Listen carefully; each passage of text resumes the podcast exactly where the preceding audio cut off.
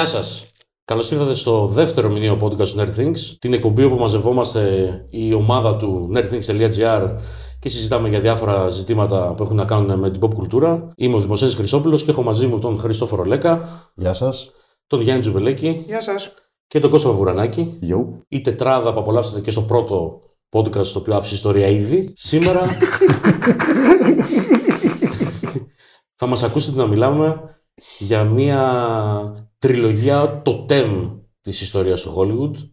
Την τριλογία των ονών. Με αφορμή το, τη συμπλήρωση 50 χρόνων από την ε, κυκλοφορία της πρώτης θρηλυκής ταινίας του 1972. Ε, αποφάσισαμε γενικά να μιλήσουμε συνολικά για αυτό το έπος, διότι θα ήταν λίγο ε, περιοριστικό να πιαστούμε μόνο από το γεγονός ότι ε, αυτό το χρόνο πενταρίζει η πρώτη ταινία. Οπότε, με αφορμή το γεγονός ότι η πρώτη ταινία κλείνει μισό ένα ζωής, συζητάμε συνολικά για την τριλογία που η γνώμη μου είναι, αλλά νομίζω ότι είναι κοινή πεποίθηση όλων εδώ πέρα, άλλαξε το σύστημα. Καλή ήταν. Περνάει τη βάση. Περνάει, περνάει τη βάση. 5 στα 10. Και περνάει και μηνύματα να πούμε. Ναι. Περνάει μηνυματάκια. και όπως πάντα μας βρίσκεται στα social media, Facebook, Instagram, στο Spotify, SoundCloud και YouTube. Πατάτε subscribe και καμπανάκι για να σας έρχονται ειδοποίησεις για ό,τι καινούριο βγάζουμε και έχουμε πολλά ενδιαφέροντα πράγματα. Και φυσικά στο site μας nerdthings.gr όπου διαβάζετε και τα, ε, τις αποψάρες μας. Ε, Σωστές αποψάρες όμως. είναι η πρώτη φορά που ακούγεται νομίζω το οι αποξάρε μας. Εντάξει, γράφεται συχνά. Δεν ξέρω αν αλλά- έχει ακουστεί στους πότες, Γράφεται αλλά συχνά. γράφεται συχνά. Γράφεται συχνά. Λοιπόν, μια έτσι, ένας χάρτης, μια πηξίδα για το πώς θα πάμε σήμερα. Θα μιλήσει ο καθένας, θα πει κάποιες εντυπώσεις για την τριλογία συνολικά, για να το πιάσουμε έτσι όσο πιο ολικά μπορούμε. Και μετά, μέσα από το ταξίδι του Βίτο και του Μάικλ, παράλληλα ανατενία και τα λοιπά, θα δούμε πώς μας βγει πιο οργανικά. Θα δούμε λίγο και την πορεία άλλων χαρακτήρων, την πορεία των ίδιων των χαρακτήρων του Βίτο και του Μάικλ και βέβαια την πορεία της Αμερικής κατά τη γνώμη μου, κάνοντας μια πολύ γρήγορη εισαγωγή. Πολύ σωστό. Λοιπόν, οπότε ξεκινώντας από κάποιες γενικές εντυπώσεις, ας πιάσουμε, όπως το κάναμε την προηγούμενη φορά, τον Κώστα. Μου στήσατε πάλι ε, ενέρντρα. Μη, μη, μοναδική μας ε, ακροατή. Μην κλείνεις, μην Μην κλείνεις. μη μας ξεσυνερίζεσαι. Μαλάκα είναι εμπροστο- ε, εμπροστοβαρέ το χειμώνα.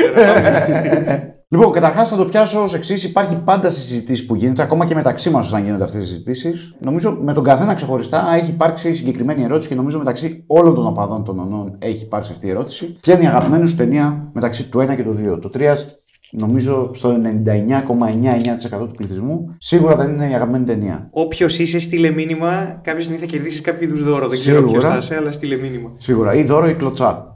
Δεν ξέρω. Δεν είναι αλληλοαποκλειόμενο. Ναι, Μην, μην οκ. κάνεις πόδια. Δεν- Μπορεί να είναι δώρο Τζόκερ. Είναι λοιπόν η, η κλασική ερώτηση μεταξύ των fans του Νονού.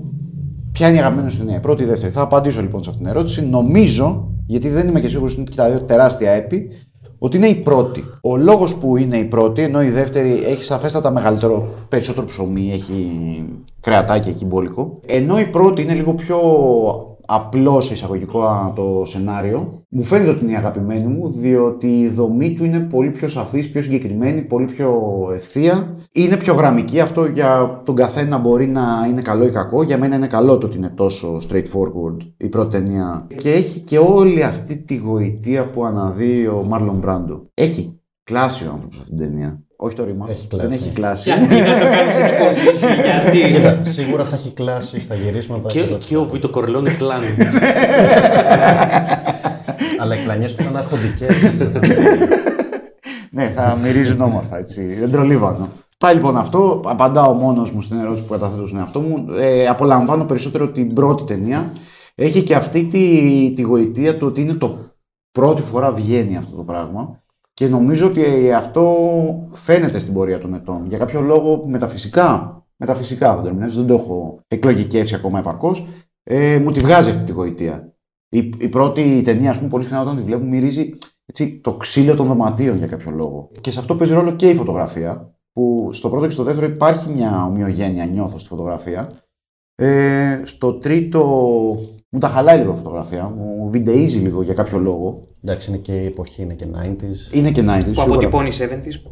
Ναι. Σωστό. Παίζει, ρο- παίζει ρόλο όλο αυτό. Επίσης είναι η πρώτη φορά που ακούς αυτή τη μουσικάρα που έχει μείνει χαραγμένη στις ψυχές όλων μας. Θα το πιάσω μιας και μιλάω λίγο για τα καλλιτεχνικά. Θέλω να πιάσω τα εξής, μένοντας στα καλλιτεχνικά τις πρώτες εικόνες που έχω. Είναι διανόητο το πώς ξεκινάει ο Αλπατσίνο τη μεγάλη καριέρα του. Γιατί εκεί ξεκινάει, κάνει τη μεγάλη τομή ο Αλπατσίνο. Ο οποίος παρεμπιπτόντως στην αρχή δεν τον θέλανε, τον ήθελε μόνο κόπολα στην ταινία. Όλοι οι άλλοι. Ούτε ο Πατσίνο δεν ήθελε τον Πατσίνο. Ο Πατσίνο νομίζω τότε ήθελε θέατρο.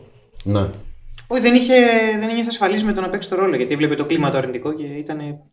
Πώ να τα αφήσει. Επίσης η παραγωγή δεν θέλανε ούτε τον Μπράντο.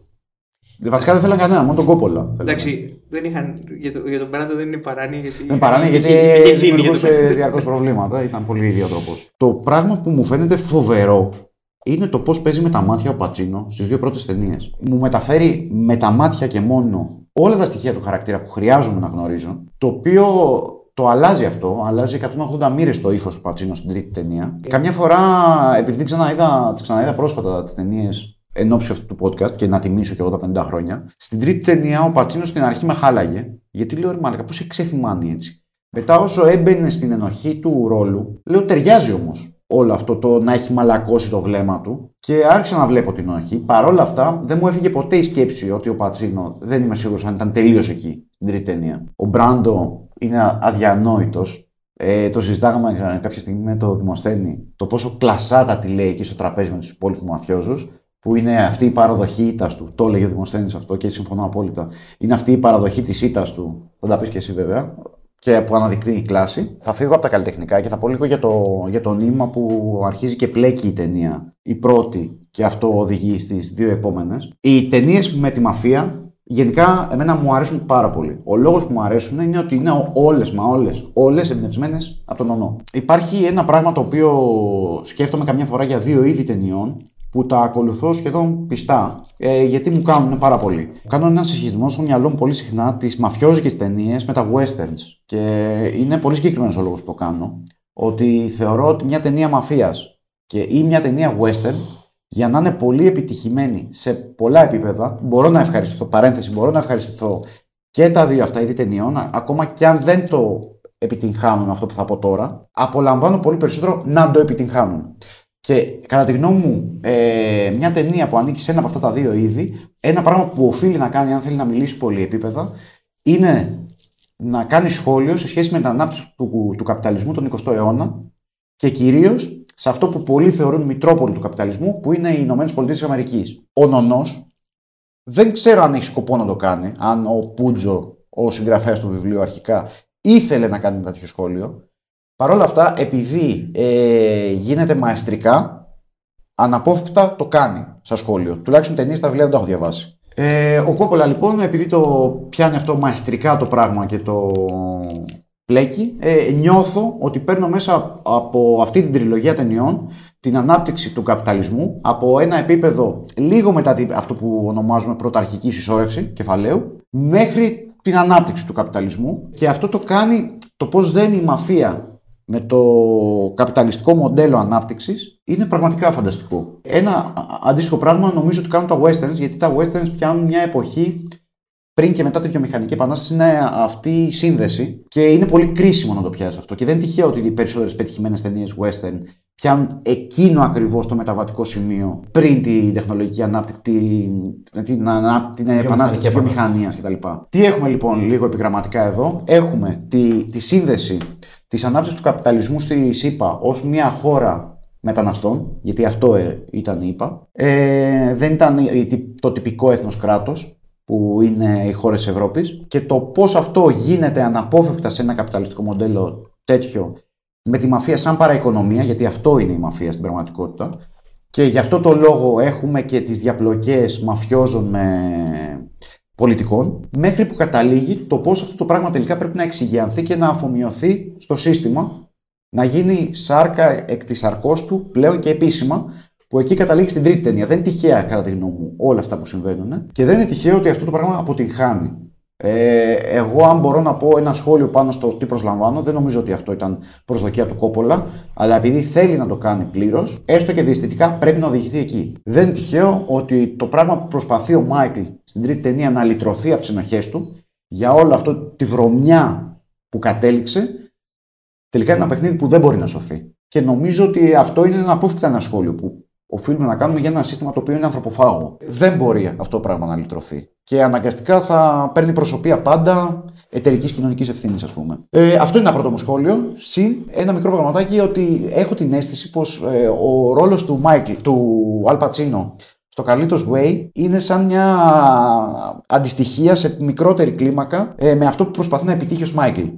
Δηλαδή, αν το καλοσκεφτεί κάποιος με διαφορετικό τρόπο και λιγότερη κλίμακα Πιο και προσωπική. λιγότερες αναφορές, πιο lower than life, Πολύ ε, προσωπική smaller ιστορία. than life, Πολύ... ναι. είναι πρακτικά αυτό. Είναι ένας μαφιόζος που προσπαθεί να ξεφύγει από τη ζωή της μαφίας, αλλά είναι καταδικασμένος. Ναι. Ακριβώς κάνει ο Δημοσθένης τώρα την κίνηση ότι. Just when I thought I was out. Ακριβώς. They pull me back in. και μου έκανε αυτή την κίνηση ο Δημοσθένης. Οπότε αυτό σε πρώτη προσέγγιση. Ελπίζω να ήμουν πολύ χαοτικός. Πιάσου το λέκα. Λοιπόν, ε, βασικά αυτή την ταινία τη λατρεύω γιατί ταυτόχρονα από ότι τη βλέπω, νιώθω ότι βλέπω μια ταινία σεμιναριακή, ας πούμε. Νιώθω ότι λες και το βλέπω ακαδημαϊκά, ας πούμε. Έτσι, φτιάχνονται οι ταινιάρες, ας πούμε. Έτσι, αυτό είναι υποδειγματική ταινία, υποδειγματικό σενάριο, τη σκηνοθεσία, ερμηνείες. Όλα τα τεχνικά κομμάτια, ας πούμε, είναι υποδειγματικά. Και ταυτόχρονα με πιάνει μια τρελή νεντουλίαση με αυτή την ταινία. Για παράδειγμα, στον Άρχοντα Δαχτυλιδιών κάθεσαι και νοιάζει, κοιτάς, ας πούμε, στο Lord όταν πορώνεσαι ή στο Star Wars για παράδειγμα και όλα τα fantasy πράγματα. Νομίζω ο Νονός είναι η μοναδική μη fantasy δημιουργία που με κάνει να θέλω να μάθω όλο τον κόσμο του και να ασχολούμαι με τους χαρακτήρες σαν νέρντουλα, τελείως. Και παράλληλα όμως είναι και ένα αριστούργημα, ας πούμε, κινηματογραφικό, το οποίο δηλαδή με γεμίζει σε όλες τις μεριές. Γι' αυτό θεωρώ μια από τις καλύτερες ταινίες που έχω δει προσωπικά και νομίζω και για πολύ κόσμο αντικειμενικά. Θεωρώ ότι είναι η καλύτερη τριλογία που έχει γίνει, κινηματογραφική. Δεν ξέρω αν συμφωνείτε. Εσύ συμφωνείς, Γιάννη; Ε, μην νομίζεις ότι θα πω σαν αντιπιχείρημα αυτό που νομίζεις για να, πιει- για να κατεβάσεις ποτό. Κάτι. γιατί δεν θα φέρω αυτό σαν αντίποτα. Ε, γιατί υπάρχει και το, η τριλογία Darkman και Toxic Crusaders. Αλλά εντάξει, κοντά είναι. Θεωρώ το 2, το νούμερο 2 ότι είναι το καλύτερο. Γιατί παρόλο που συμφωνώ ότι okay, το πρώτο έχει, είναι το, το πρώτο που λες, συμφωνώ σε το που λες, ότι είναι η αρχή. Ε, με τα χρόνια ε, έχω καταλήξει ότι το 2 είναι το, αγαπη, το πιο αγαπημένο μου. Γιατί καταφέρνει και κάνει, ενώ έχει περίεργη δομή, ας πούμε, έχει παράλληλη αφήγηση και είναι λίγο δύσκολο κινηματογραφικά να πετύχεις ένα τόσο καλό αποτέλεσμα. Νομίζω ότι το πετυχαίνει, δεν νομίζω ότι έχω ξαναδεί καλύτερη κινηματογραφική αποτύπωση ε, μιας τέτοιας αφήγησης. Οπότε και το 2 νομίζω πιάνει, γίνεται, είναι και πιο τραγωδία ας πούμε, από τις τρεις ταινίες. Και η τρίτη είναι, θα έλεγα. Και εκεί είναι όλη η ουσία. Στο 2 είναι όλη η απόλυτη. Πώς να το πω; Εκεί που θα καταλήξει το 3, που είναι η μη λύτρωση. Το 2, ας πούμε, είναι που εγκαθιδρύεται. Δηλαδή δεν υπάρχει. Εκεί το ξέρεις. Δηλαδή έχεις δει το 2 και λες δεν πρόκειται να υπάρξει λύτρωση για αυτό το χαρακτήρα. Θα, θα σφινώσω σαν. Γιατί εδώ δεν λέμε και κακές λέξεις. Μπορώ να βάλω εγώ μπιπ. δεν το κάνω ποτέ, αλλά. Ε, δεν νομίζεις ότι εγκαθιδρύεται. Θέλω να πω, οκ, στο 2. Στο 2 είναι που Πέφτει δεν υπάρχει πετώ. γυρισμό. Νομίζω η ναι, λέξη δεν του ψάχνει πετώ. είναι καταλύτης. Ναι, απλά στο 1 ήδη το έχει προετοιμάσει και το 2. Με, το, Ναι, ναι. με ένα από τα καλύτερα κλεισίματα ταινιών που έχω δει ποτέ στη ζωή μου. Με την πλανάρα του Κόπολα που είναι αδιανόητο το πώς το έχει στήσει το πλάνο που κλείνει την πόρτα. Ναι, είναι ένα από τα καλύτερα. Αυτό δεν είναι προοικονομία για το 2. Το ότι Είναι, ο- αυτή ναι. τη στιγμή που κλείνει την πόρτα, εκεί όλα. Απλά στο 2, δηλαδή ακόμα και στο 2 που βλέπω που ξέρουμε ότι έχει μπει ο χαρακτήρας στη τη φάση, δηλαδή το τέλος του 2 που σκοτώνει τον Φρέντο. Spoiler για όσου για όσους δεν Για το Ναι, καλά. για άμα- όνομα του Ναι, καλά, ε, Στα podcast δεν μπαίνει καν η λέξη spoilers. Ναι, εντάξει, για να Θεό. Ε, η πράξη του αυτή είναι που δηλαδή υπάρχει ακόμα μια ελπίδα ας πούμε στο 2 ότι δεν θα σκοτώσει τον άνθρωπο, δεν θα φτάσει μέχρι εκεί. Και στο 2 ας πούμε νο- νομίζω, αν θυμάμαι καλά, γιατί εντάξει, δεν έχει περάσει πάρα πολύ καιρός που έχω δει το 2, αλλά νομίζω ότι έχει ακόμα κάποιες αμφιβολίες μέχρι να το πάρει απόφαση. Είναι, βασικά όχι, λάθος, ναι, τώρα μόλις το θυμήθηκα. Εμείς έχουμε περιμένει αμφιβολίες. απλά να τελειώνει, περιμένει απλά να πεθάνει η μητέρα Ε, του ναι. για να το κάνει. Το Εμείς έχει ήδη έχουμε αποφασίσει. Αυτός Εμείς, είναι. ναι. Ναι, εμείς έχουμε. το- Ακριβώς. Εμείς τι έχουμε τις αμφιβολίες. Ναι, έχεις δίκιο. Γιατί ελπίζουμε ακόμα στην Άλλο ένα, άλλο ένα, άλλη μια επιτυχία της ταινίας. Γιατί είναι τόσο ταινιάρα το 2. Γιατί ακόμα και στο 2 περιμένεις ότι ίσως δεν γίνει αυτό το πράγμα. Και βασικά το, όλη η τριλογία ας πούμε, έχει θέσει τις βάσεις για τον ε, πρωταγωνιστή αντιήρωα ας πούμε, που μετά έγινε πιο trend ας πούμε στα αρχές 2000 εκεί με Σοπράνος, με τις σειρές κυρίως, Σοπράνος, Breaking Bad. Αλλά η αρχή νομίζω που έγινε τόσο δημοφιλή, που υπήρχε τόση δημοσιογραφία στον αντίρωα, νομίζω η πρώτη δημοφιλή ταινία είναι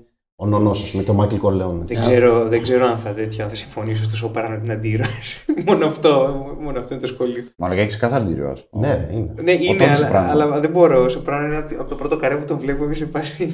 Καλά, ναι, είναι μαγνητικός, τον αγαπάς, αλλά είναι σκουπίδι. Ναι. Είναι αντίρωα. Είναι, είναι το μοτίβο ενός ανθρώπου που έχει όλα τα, όλη τη δυνατότητα να ζήσει στο φως, αλλά το εκεί τόσο πολύ το σκοτάδι που δεν μπορεί να αντισταθεί. Για ποιο λες τώρα; Ε, το, Για τι, όλα. το τι στείνει ο νονός, το για ποιο, τον ποιο νονό. αρχέτυπο ήρωα στείνει. Όχι, για το Σοπράνο είναι σαν να ακολουθεί έναν βίλεν. Ναι. Καταλαβες. Ναι, και στον Νονό ακολουθείς έναν βίλεν. Απλά δεν το. Ναι, βέβαια στο, στον Ονό τον έχεις δει και από πριν. Και έχεις δει τις, Ε, μπράβο. τη, την πρώτερη φω- φιλοδοξία. τη του. φωτεινή του πλευρά. Εγώ όμως θα πω, όταν ξαναπάρω το λόγο, ότι αυτό σου έχει αφήσει το σπόρο από πιο πριν. Βέβαια, εσύ δεν το ξέρεις πιο πριν. Απλά σου λέει μετά πώς ήταν πιο πριν. Τέλος πάντων, sorry. Ναι, ναι, ναι. Ωραία. Και μια λεπτομέρεια, μιας και ανέφερες πριν για, το, για την ερμηνεία του Πατσίνο, κάτι που δεν είχα προσέξει, και το πρόσεξα πρόσφατα στον Νονό το 1, είναι ότι φαίνεται από την πρώτη του, ο- όταν πρώτα εμφανίζεται στον Νονό το 1, από το βλέμμα του, όταν μιλάει στην Κέι, που έχει πάρει. Στο γαμό. Έχει, μπράβο, έχει αποστασιοποιηθεί από την οικογένεια ο Μάικλ και της μιλάει ότι εγώ δεν είμαι σαν την οικογένειά μου. Παρ' όλα αυτά, να της λέει την ιστορία για τον Λούκα Μπράτσι, αν προσέξεις το βλέμμα του Πατσίνου. Του Πατσίνου. Του Πατσίνο. Της Κατίνα Ναι. Πατσινού. Πάμε, πάμε, πάμε. Πάμε, πάμε. Θα κοπείς το μοντάζ, θα το μάθουμε. την ώρα που τα ακούτε. Τέλος πάντων, άμα προσέξεις το βλέμμα του Αλπατσίνο στη συγκεκριμένη σκηνή και στα χείλη του και στα μάτια του, έχει πάρει ένα ύφος που το περιγράφει και γουστάρει. Δηλαδή, περιγράφει μια το Λούκα Μπράτς που είναι ο χειρότερος, ας πούμε, μπράβος του, μο- του πατέρα του. Και αν προσέξεις τη σκηνή, έχει πάρει ένα ύφος ότι ε, ναι, μεν δεν είμαι με την οικογένειά μου. Αυτά που κάνει η οικογένειά μου τα καταδικάζω, ας πούμε. Δεν, είμαι, δεν ανήκω εγώ σε αυτό. Αλλά απ' την άλλη, Γουστάρω κιόλας που έχουμε αυτό. Αυτές είναι στην οικογένειά μου όμως ο Μπράτσι. Δηλαδή είναι του πατέρα μου το, τσι, το αρχιτσιράκι. Αυτό είναι δηλαδή μια λεπτομέρεια που δείχνει πόσο τεράστια ερμηνεία έκανε ο Αλπατσίνο σε αυτή την ταινία. Για το μάλλον εντάξει, να πούμε είναι από τους πιο εμβληματικούς ρόλους στην ιστορία του σινεμά. Ε, σε μαγνητήσει τα πάντα. Με κάλυψε ο Κώστας ό,τι είπε για το Μάλλον Μπράντο. Δεν νομίζω ότι έχω να προσθέσω κάτι παραπάνω. Είδες πώς κάνω τη δουλειά σου, έτσι; Βάζω πρώτα να σε καλύπτουνε για να πεις τα λιγότερα. Τι είναι τώρα. Πίνε. Πίνουμε ρούμι, να ξέρετε. Δεν θα πούμε τη ρούμι. Αλλά πίνουμε ρουμάκι. Γιατί κούβα. Γιατί το δεύτερο γίνεται. Σωστό είναι στην κούβα. Μοιράζουν την κούβα. Σωστά, σωστά. Μπράβο. Την κόβω σε κομμάτια. Την κούβα σου πω, μάλακα φοβερό. Μαλάκα, για όνομα του. Αν είναι δυνατόν, ρε μάλακα, τρελαθώ. Όπα, όπα, είναι. Θα- Θα νερντάρω τώρα. Η οπτική αφήγηση αυτής της ταινίας είναι διανόητη. Nerdgasm. Μαλάκα. Να σου πω ηρέμησε όμως, μη σου κάνω εκτέλεση, αλλά μου πριν Τι μούτι, ρε μέσα μαλάκα. από τα γυαλιά. Πω, ψ. Εντάξει, έχει μπει στο ζω. Κώστας πριν το podcast. Εντάξει, δεν έχω να πω πολλά. Κώστας μετά το podcast. Πότε πέρασαν τρία χρόνια; Και είναι το podcast του Νερθίνγκ από τον Κώστα Βογουρανάκη. Με guest τους ιδρυτές του Netflix. Οι υπόλοιποι νεκροκεφαλέ. Βασικά όλες οι ερμηνείες της ταινίας είναι ακόμα και μικρή ρόλη. Όπως είπα πριν για το nerd κομμάτι, ας πούμε, που, με, που μου αρέσει. Δηλαδή, ακόμα και τα τάλια που έχουν αυτές τις κατόφατσες σου μένουν για πάντα, ας πούμε. Ε, ένα άλλο που μου αρέσει πάρα πολύ. Ή ας πούμε η Σοφία Κόπολα και ο Άντι Γκαρσία. Α, ναι. Τα, τα, τα, τα, τα, τα, τα. Ζάζα. Πω και Ζάζα. Τέλος Αυτό μου άρεσε. εμένα. Και επίσης με τρελαίνει, δεν υπάρχει στην πρώτη ταινία ειδικά, δεν υπάρχει φόνος που δεν είναι αξιομνημόνευτος. Δεν, δεν ξεχνάς κανένα φόνο. Κάθε φόνος σου μένει χαραγμένος για πάντα μέσα σου. Υγιές πράγμα. ναι. Για πάντα. Οπότε παίρνει τη σκητάλη ο βασιλικός πολιτόρ. Από πού να το πρωτοπιάσω τώρα αυτό το πράγμα. Ε, Α το πιάσω από την πιο μίζερη πτυχή της συζήτησης, δηλαδή το ποια είναι η καλύτερη ταινία. Δηλαδή, πολλές φορές δεν έχει και τόσο νόημα να κάθομαστε να ιεραρχούμε τέτοια πράγματα.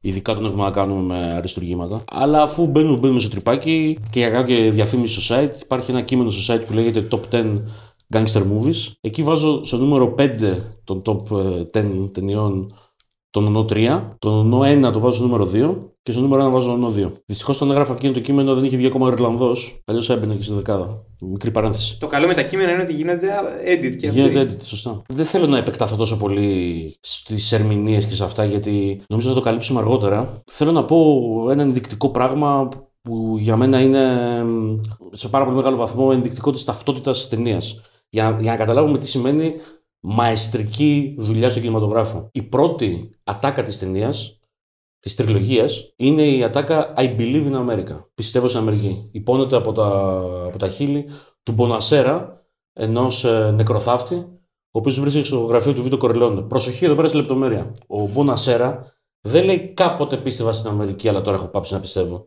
Με απογοήτευση, με έκανε μέρα, ναι. Τοποθετεί την, ε, τη δήλωσή του σε χρόνιο εστότα. Λέει πιστεύω στην Αμερική. Συνεχίζει να πιστεύει στην Αμερική αυτός ο τύπος. Όσοι έχουν δει την ταινία κατανοούν ότι στην πραγματικότητα θα έπρεπε ο Μπονασέρα αντί να δηλώνει ότι πιστεύει στην Αμερική, να δηλώνει ότι είναι απογοητευμένος από την Αμερική με βάση τα όσα ακολουθούν στη συνέχεια από τα όσα λέει. Τι λέει ο Μπονασέρα στη συνέχεια, λέει ότι δύο κολόπεδα βίασαν την κόρη μου, τη χτύπησαν άγρια, πήγα στους μπάτσους, ε, δεν με δικαίωσαν και είμαι απογοητευμένος και ήρθα σε ένα βίντεο να αποδώσεις δικαιοσύνη. Από αυτή την έννοια, τι θα πρέπει να λέει ο Μπονασέρα, θα πρέπει να λέει: Έχω πάψει να πιστεύω στην Αμερική πια. Δεν λέει: Έχω πάψει να πιστεύω στην Αμερική. Λέει: Πιστεύω στην Αμερική. Και ταυτόχρονα ζητάει από έναν μαφιόζο, από έναν παράνομο δηλαδή, από ένα ε, εξέχον μέλος του οργανωμένου εγκλήματος, να αποδώσει δικαιοσύνη. Μέσα σε πέντε λεπτά, ο Κόπολα σου λέει: Αυτό είναι η Αμερική. Και σε αυτό είναι που πιστεύει ο Μπονασέρα. Δεν είναι αντίφαση η όλη αφήγηση του Μπονασέρα, γιατί ο Μπονασέρα και όλοι οι όμοιοι του, εν πάση περιπτώσει, κάπως έτσι αντιλαμβάνονται την Αμερική. Στα πρώτα πέντε λεπτά λοιπόν της ταινίας, ο Κόπολας έχει πει ότι θα σου διηγηθώ τι διάλογο σημαίνει Αμερική και δεν θα σου.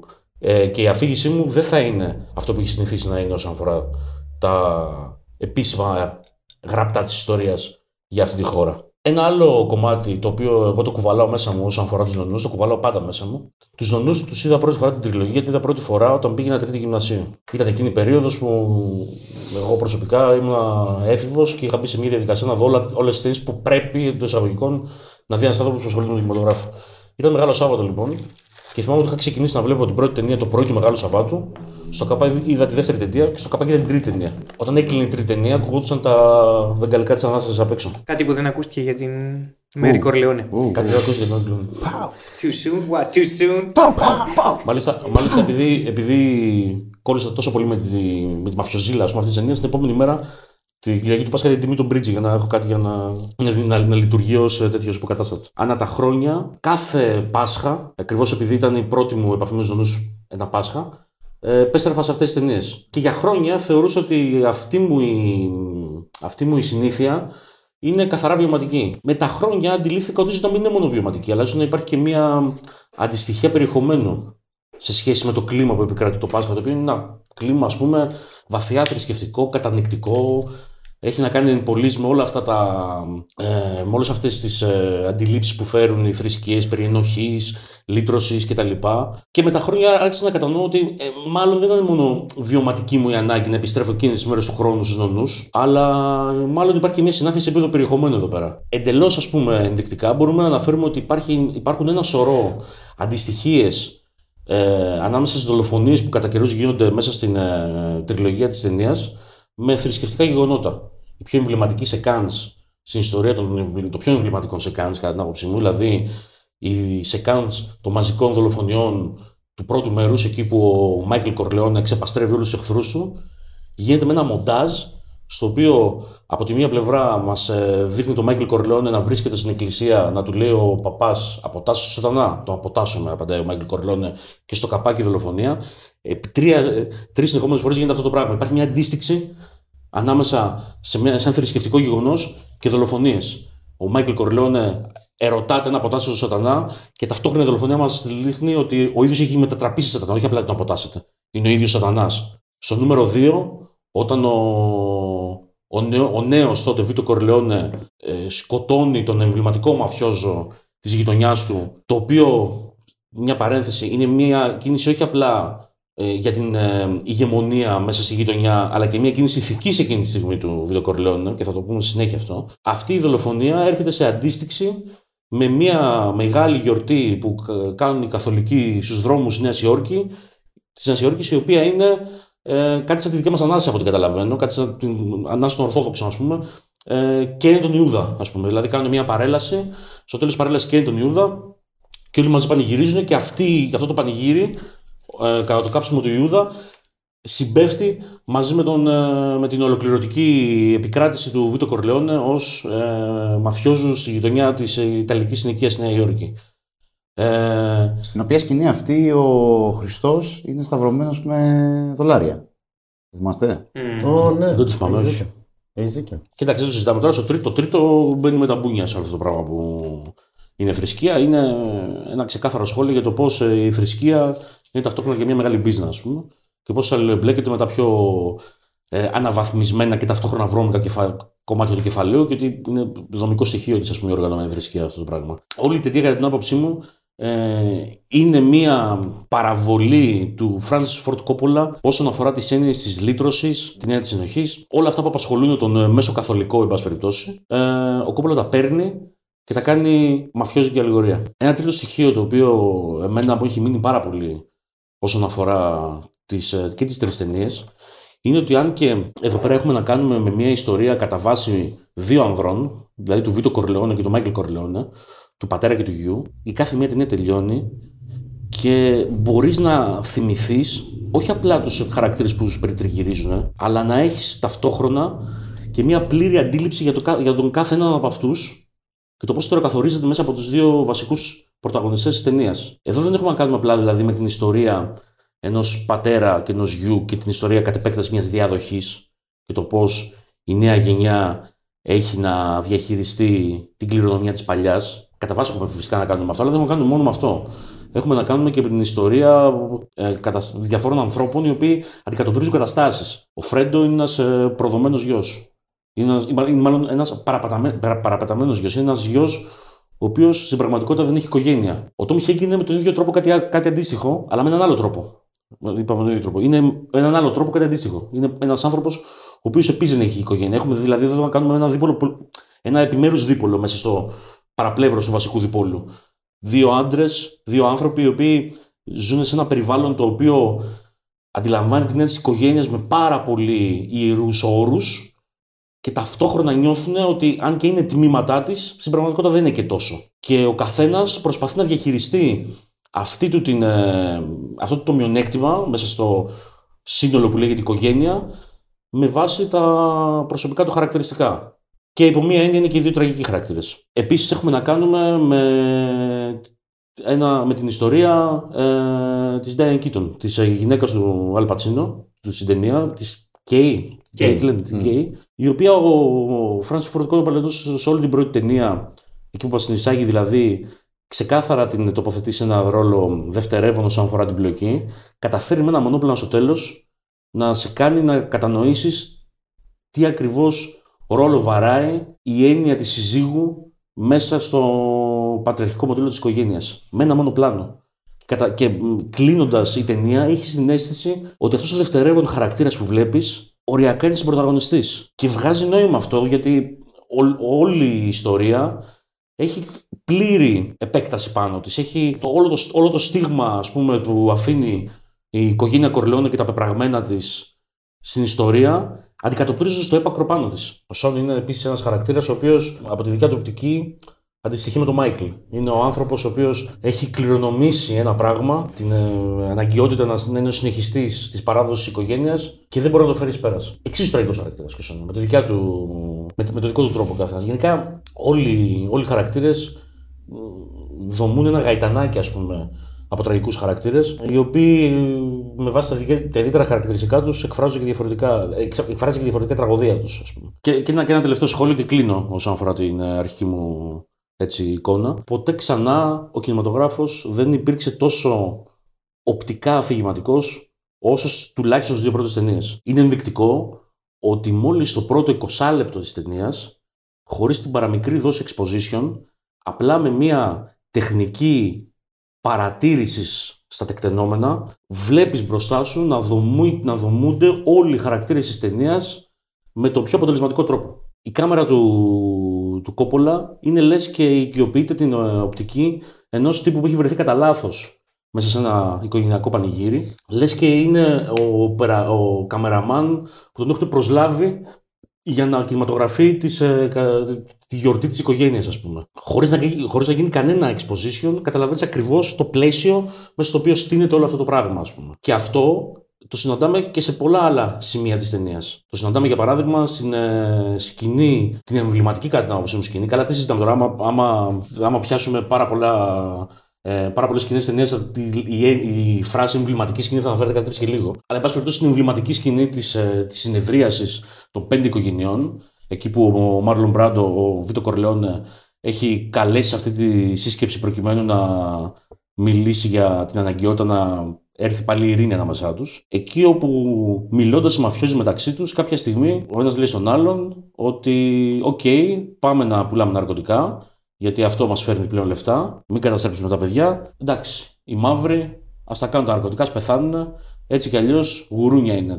Εκείνη τη στιγμή ο Κόπολα, χωρίς να κάνει ε, πολιτική κατήχηση, έχει την, ε, τη, τη μαεστρία με έναν έτσι ε, αποσασιοποιημένο τρόπο να σου περάσει ακριβώς την κουλτούρα της εποχής και ταυτόχρονα να είναι και διακριτικά κριτικός απέναντι στους χαρακτήρες του. Χωρίς ποτέ όμως να τους κουνάει το δάχτυλο ή να τους ε, καταδικάζει, να τους ε, καταδικάζει κτλ. Πάρα πολύ μεγάλο τμήμα αυτής της οπτικής αφήγησης έχει να κάνει με το γεγονός ότι έχουμε να κάνουμε με ερμηνείες οι οποίες είναι αξεπέραστες. Ο Μάρλον Μπράουντ είναι ο, ο ίδιος μια οπτική αφήγηση. Ο τρόπος που κινείται, ο τρόπος που μιλάει, οι λεπτομέρειες στο παίξιμό του, οι λεπτομέρειες στις μικροκινήσεις που κάνει. Αν κάτσεις και τον παρατηρήσεις, κατανοείς πράγματα που η ταινία δεν στα λέει ποτέ, αλλά στα δείχνει. Με έναν παράδοξο τρόπο είναι το ίδιο και ο Αλ Πατσίνο παρά το γεγονός ότι ο Αλ Πατσίνο είναι ο μοναδικός, είναι ο πιο σταθερός χαρακτήρας της ταινίας. Δηλαδή, όλοι οι άλλοι έχουν ένα ταπεραμέντο ιταλικό.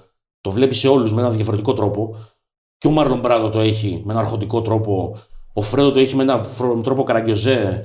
Ο Σόνι το έχει με έναν τρόπο μαγκιόρικο και, μαγκιόρικο και μάτσο. Κάγκουρα.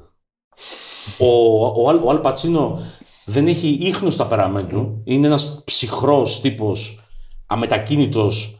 Ακόμα και όταν περπατάει, λες και του έχει μπει σφίνα στον κόλλο, ας πούμε, και είναι στιτός. Δεν γέρνει καν, ας πούμε.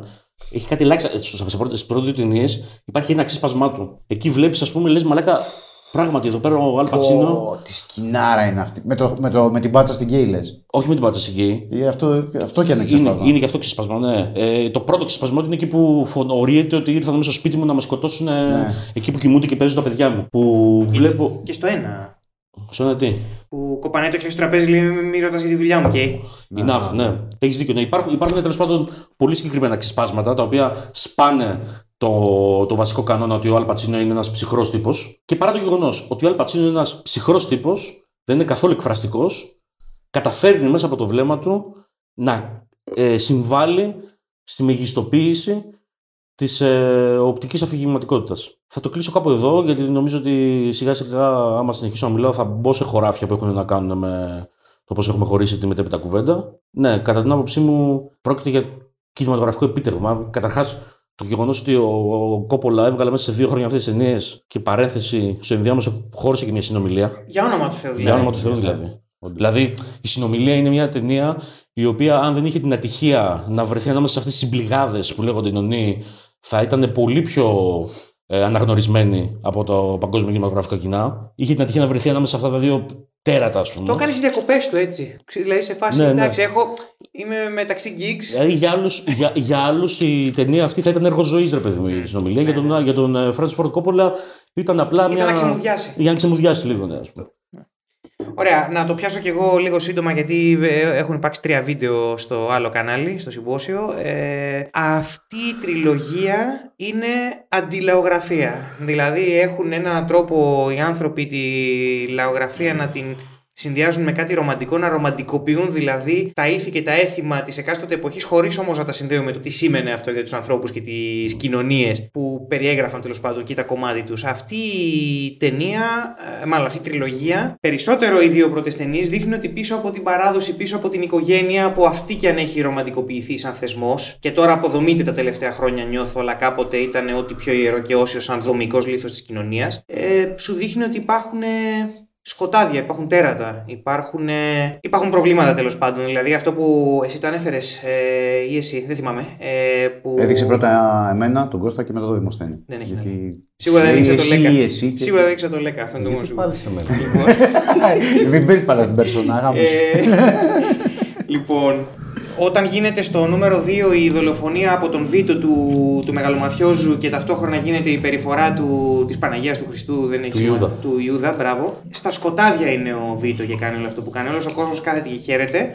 Και εκείνη τη στιγμή αλλάζουν τα χέρια που θα αποφασίσουν τις τύχες τους, τις τύχες της γειτονιάς. Νομίζω αυτό είναι πάρα πολύ ενδεικτικό του τι σημαίνει η κυριαρχία του Βίτο σε, εκείνο το, σε εκείνη τη γειτονιά, αργότερα στην πόλη, αργότερα τέλος πάντων. Και μετά του, του Μάικλ. Αυτό που γίνεται λοιπόν Είναι ξεκάθαρα μια ιστορία διαδοχής σε καθαρά αφηγηματικό επίπεδο, ναι. Ε, γενικότερα, έτσι, δηλαδή και στο, και στο 3 έχουμε διαδοχή από τον ε, Μάικλ στον Βίνι, αλλά ταυτόχρονα είναι και η διαδοχή, μια ιστορία διαδοχής του εγκλήματος και το πώς συνδέεται αυτό με το σύστημα, με, την, με το πολιτικό στερέωμα της Αμερικής. Και βλέπεις πώς στην πλάνη του ο Βίτο, που νόμιζε ότι είναι ηθικό στοιχείο επειδή ακολουθούσε κάποιους κανόνες, οι μαφιόζο τώρα που βγάζαν από τον κόλο τους ε, σε συνδυασμό με, την, με τα ήθη και τα έθιμα που ανέφερε την οικογένεια και τη θρησκεία βεβαίως βεβαίως και η παρουσία στην εκκλησία μαζί με το να προσπαθούν να κρατήσουν και κλεισμένο των θυρών το πώς φέρονται στην οικογένειά τους και τι παιδιά μεγαλώνουν, πώς τα μεγαλώνουν, όλο αυτόν τον τρόπο ζωής τέλος πάντων.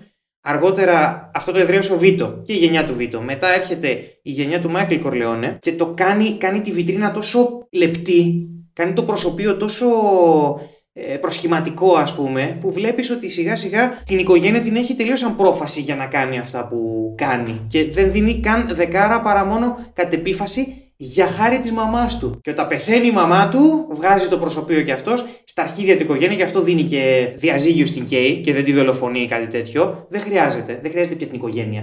Δεν χρειάζεται πια την, την πρόφαση πέφτουν οι μάσκες και εκεί βέβαια περνάμε και στην επόμενη φάση του καπιταλισμού, μάλλον στην φάση του καπιταλισμού, προτού έρθει ο νεοφιλελευθερισμός και το κάνει ένα ωραίο πακετάκι, δεν το έχουμε πιάσει αυτό και δεν το πιάνει ο ενός λόγω χρονολογιών που καλύπτει, αλλά εκεί έρχεται πια ένα πολύ πιο σκληρό και πολύ πιο, όχι ειλικρινές, ε, αλλά πολύ πιο κοινικό πρόσωπο του καπιταλισμού. Και μετά έρχεται το νούμερο 3 που εκεί είναι λίγο το παράτερο της συγκεκριμένης ταινίας, αλλά ακόμα τη θεωρώ έπω και, αυτή, και αυτή την ταινία, με ό,τι αδυναμίες έχει, κλείνει λίγο την κλίμακα. Την πηγαίνει σε πιο προσωπική ιστορία του Μάικλ. Δεν υπάρχει δηλαδή αυτό που οι δύο πρώτες ταινίες μοιράζονται, ότι έχουμε το ξεκάθαρα στο φόντο την Αμερική, το έγκλημα, την οικογένεια, τα ήθη και τα έθιμα. Αλλά στο προσκήνιο έχουμε τον Βίτο ή τον Μάικλ κτλ.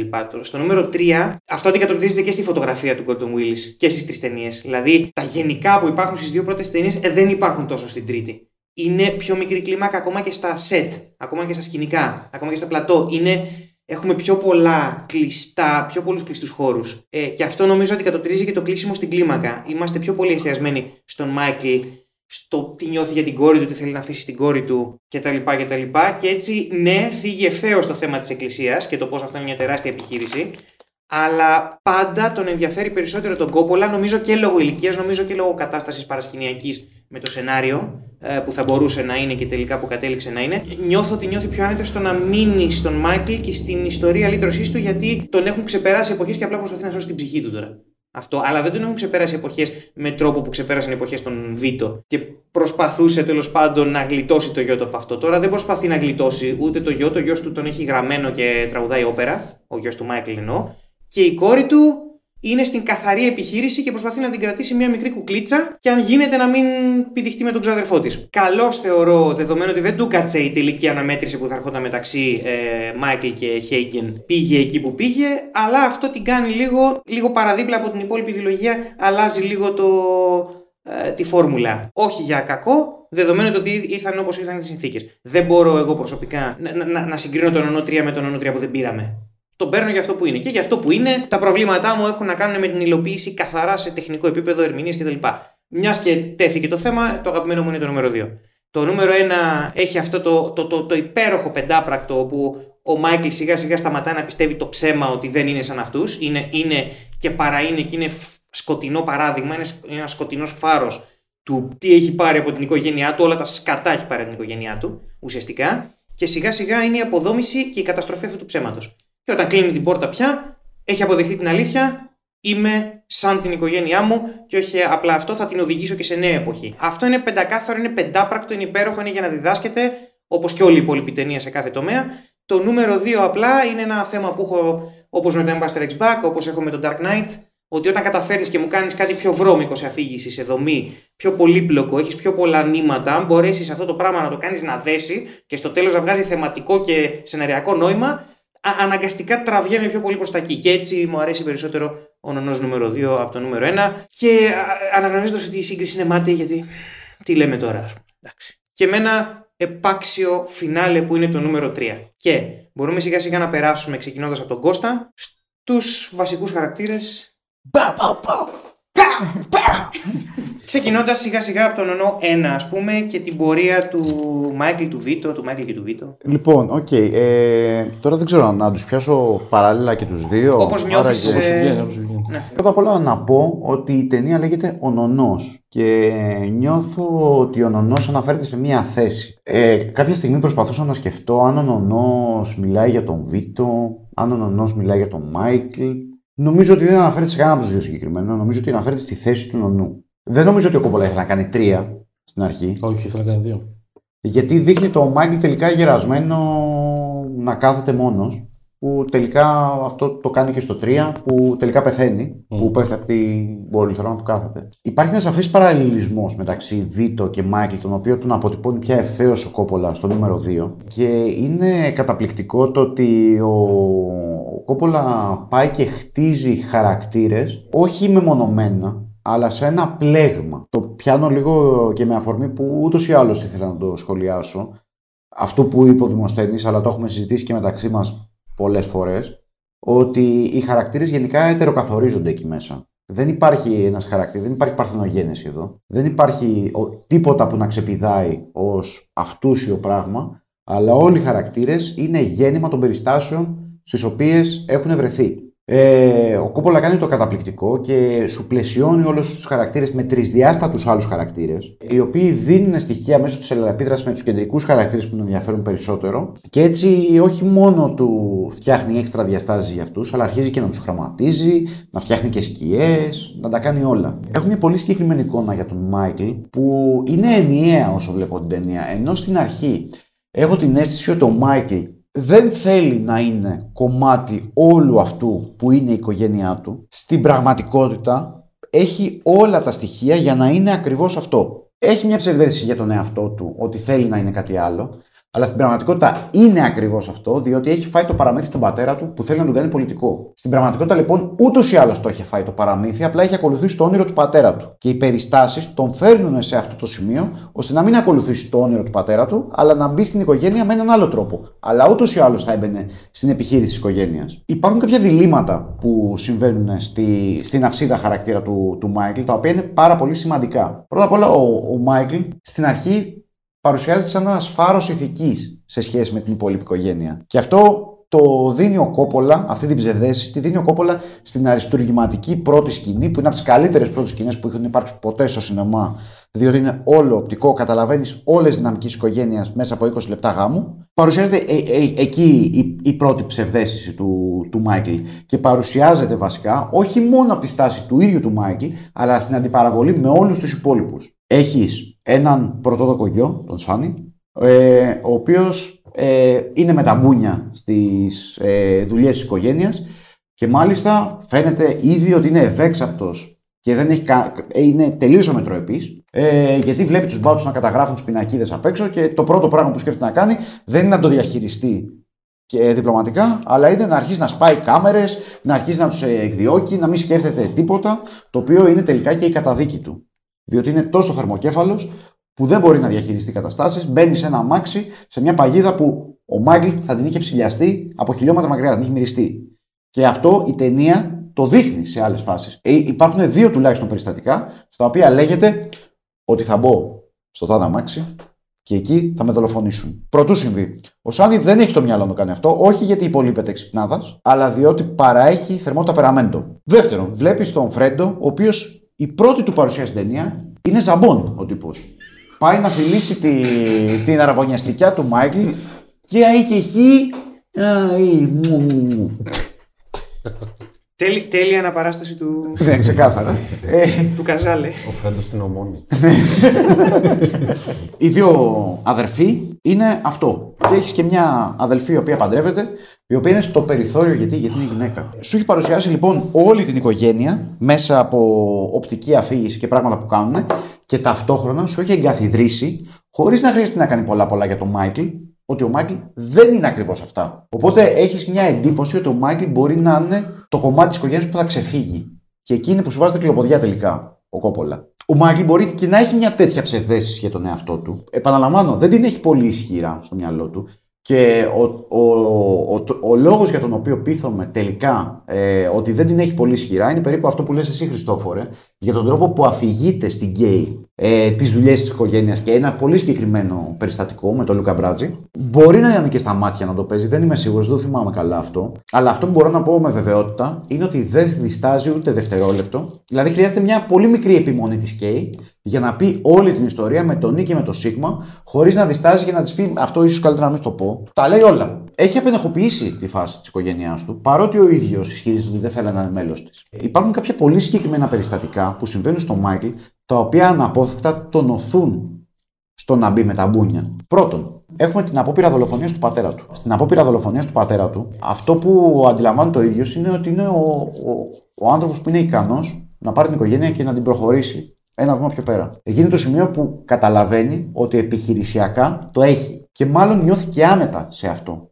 Το γεγονός ότι νιώθει άνετα σε αυτό είναι το βιωματικό κριτήριο που χρειάζεται ώστε η θεωρητική υποψία που είχε να τον πάσει μέσα στις δουλειές. Νιώθω άνετα, βιωματικά, το έχουμε, πάμε. Γιατί όχι; Αυτό είναι τεράστιο άλμα σε σχέση με την υποψία που είχες πριν. Το γεγονός ότι ο ίδιος καθιστά τον εαυτό του υποψήφιο να πάει και να δολοφονήσει τον αρχιμπάτσο και τον άλλο που θέλει να αρχίσει τη δουλειά με τα ναρκωτικά. Το Σολότσο. Το Σολότσο, ναι. Για μένα, σε εκείνο το σημείο, αν θεωρήσω πω είναι ο ηθικό μου φάρος μέχρι εκείνη τη στιγμή ο Μάικλ, μου φαίνεται άλμα αυτό που κάνει. Και με σοκάρει το ότι αυτό προτάσεται. Το σημείο το οποίο είναι κομβικό, γενικά ο Κόπολα κάνει, βάζει κομβικά στοιχεία στους ήρωες του και αυτό το λατρεύω. Το ένα κομβικό σημείο είναι το σημείο που, βγαίνει από το, στο, που πάει στο εστιατόριο, βγαίνει έχοντας βρει το όπλο το παιχνίδι που κάνει με τα μάτια. Ότι τώρα πρέπει να πάρω την απόφαση. Αυτή η απόφαση θα μου αλλάξει τη ζωή. Θα την πάρω, δεν θα την πάρω. Την παίρνει. Αυτό είναι το πρώτο κομβικό σημείο του χαρακτήρα. Το δεύτερο κομβικό σημείο είναι εκεί που κατά τη γνώμη μου ο Μάικλ αρχίζει, φεύγει, τον θυγαδεύουν προς Ιταλία. Που θεέ μου, οι σκηνές στην Ιταλία, θεέ μου, σε όλες τις ταινίες, μέχρι και στην τρίτη, είμαι ερωτευμένος με τις σκηνές στην Ιταλία. Είναι αδιανόητα όμορφες. Και έχουν αδιανόητα πολύ ψωμί. Στην Ιταλία λοιπόν έχει φυγαδευτεί ο Μάικλ. Νιώθω ότι η φάση στην Ιταλία είναι ίσως οι τελευταίες στιγμές που μπορεί να λυτρωθεί. Γιατί εκεί νιώθω, επειδή η Νονή είναι και μια παραβολή σε σχέση με τους μετανάστες και τι αντιμετώπιση είχαν οι μετανάστες και πώς αυτό οδήγησε στο οργανωμένο έγκλημα αναπόφευκτα. Το ότι έχεις ένα καπιταλιστικό σύστημα που εκμεταλλεύεται και οι μετανάστες είναι ταμάμ για να τους εκμεταλλευτούν. Οπότε τους περιθωριοποιείς επειδή τους εκμεταλλεύεσαι τόσο χυδαία και αυτό το έχουμε δει και στις μέρες μας. Αυτό που κάνει ο Μάικλ στην Ιταλία, νιώθω, εκεί γνωρίζει την Απολλωνία και εκεί πραγματικά την ερωτεύεται την Απολλωνία. Ήδη ο τρόπος με τον οποίο παίζει ο Πατσίνο με την Κέι, προτού φύγει για Ιταλία, μου δείχνει μια εντύπωση σχέση που, είναι, που παρά είναι κανονικοποιημένη. Μου φαίνεται σαν ένα ζευγάρι που είναι λίγο βαρετό. Ήδη. Όταν όμως ο Πατσίνο πηγαίνει στην Ιταλία και γνωρίζει την Απολωνία, Εκεί νιώθω ότι πραγματικά τον έχει χτυπήσει κεραυνό. Και εκεί βλέπω ότι ερωτεύεται όντως την Απολωνία. Εκεί νιώθω ότι υπάρχει μια παραβολή. Αν θα μπω σε αυτό που έγινε η Αμερική, ή αν θα κρατήσω την πιο αγνή μορφή της ρίζας μου. Εκεί δεν ξέρω αν έχει στοιχεία πατριωτισμού ο Κόπολα. Μπορεί και να έχει με το οποίο θα διαφωνήσω εγώ προσωπικά σαν Κώστας. Αλλά θα κρατήσω το πιο ρομαντικό κομμάτι και θα πω ότι εκεί είναι η στιγμή που θα αποφασίσει αν θα εκφυλιστεί σε αυτό το πράγμα το μαφιόζικο που έχει γίνει ε, ο καπιταλισμός όπως τον βλέπει στην Αμερική ο Κόπολα, ή αν θα πάει σε μια πιο αγνή μορφή και θα μείνει με την Απολωνία. Αυτό που γίνεται όμως είναι ότι του δολοφονείται η Απολωνία και μάλιστα προδίδεται από τον άνθρωπο ο οποίος είναι υπεύθυνος να του προστατεύει τη ζωή. Αυτό είναι που βάζει την ταφόπλακα για την ε, ανθρωποκεντρική ας πούμε ηθική του, του Μάικλ. Εκεί βάζει ταφόπλακα γιατί σου λέει ότι κοίταξε να δεις, η ζωή αυτή είναι μια ζωή στην οποία ό,τι αγαπάω θα πεθάνει ή μπορεί να πεθάνει και μάλιστα όλοι μου οι κοντινοί είναι όλοι υποψήφοι να το κάνουν. Αυτή είναι και μια διαφορά πέρα από τη μετάβαση εποχής. Είναι και μια ερμηνεία νομίζω του Κόπολα γιατί ο Βίτο παρότι ήταν και αυτός. Α το παραδεχτούμε, ήταν και ο Βίτο ένα κάθαρμα. Παρότι ήταν και αυτός ένα κάθαρμα, είχε διαφορετική υφή από το κάθαρμα που, ε, που έγινε ο Μάικλ, γιατί ο Μάικλ αποκτηνώθηκε πλήρως. Ο Βίτο προσπάθησε να κρατήσει μια επίφαση ανθρωπιάς. Ο Μάικλ δεν την κράτησε καθόλου αυτή την επίφαση. Νιώθω ότι υπήρξαν κομβικά σημεία στις ζωές αυτών των δύο που ώθησαν τον ένα σε μια άλλη ζωή από τον άλλον. Και νομίζω ότι εκεί ο Μάικλ έχασε την εμπιστοσύνη του πλήρως στους ανθρώπους. Φυσικά όμως ο Μάικλ είχε και μία προδιάθεση σε σχέση με αυτό, που ο Κόπολα επιλέγει να το κάνει αυτό σε σχέση με την οικογένεια. Γιατί; Κάποια στιγμή στο 2 γίνεται, υπάρχει ένα flashback που δείχνει κάποια Χριστούγεννα μια ένα καλό οικογενειακό περιβάλλον κατά τα άλλα. Ένα οικογενειακό τραπέζι από το οποίο αποσιάζει ο Βίτο, γιατί έχει πάει υποτίθεται για χριστουγεννιάτικα ψώνια. Στο οποίο γίνεται μια κουβέντα, όπου είναι το, το σημείο της οικογενειακής ζωής, στο οποίο ο Μάικλ ανακοινώνει στην υπόλοιπη οικογένεια ότι αποφάσισε να καταταγεί για το Β' Παγκόσμιο Πόλεμο. Εκεί ο Σάνι γίνεται έξω φρενών. Σωστά για τη λογική του Σάνι ε, εξοργίζεται, διότι εκείνη τη στιγμή ο Μάικλ λέει στην υπόλοιπη οικογένεια πρακτικά ότι θέλω να ζήσω για ένα ιδανικό. Και αυτό το ιδανικό που εγώ επιλέγω είναι η πατρίδα. Και εκεί ο Σάνι εξοργίζεται και λέει: Ποια πατρίδα, έχεις την οικογένεια. Αυτή λοιπόν είναι η διαφορά, η, η διαφορά προδιάθεσης μεταξύ Βίτο και Μάικλ.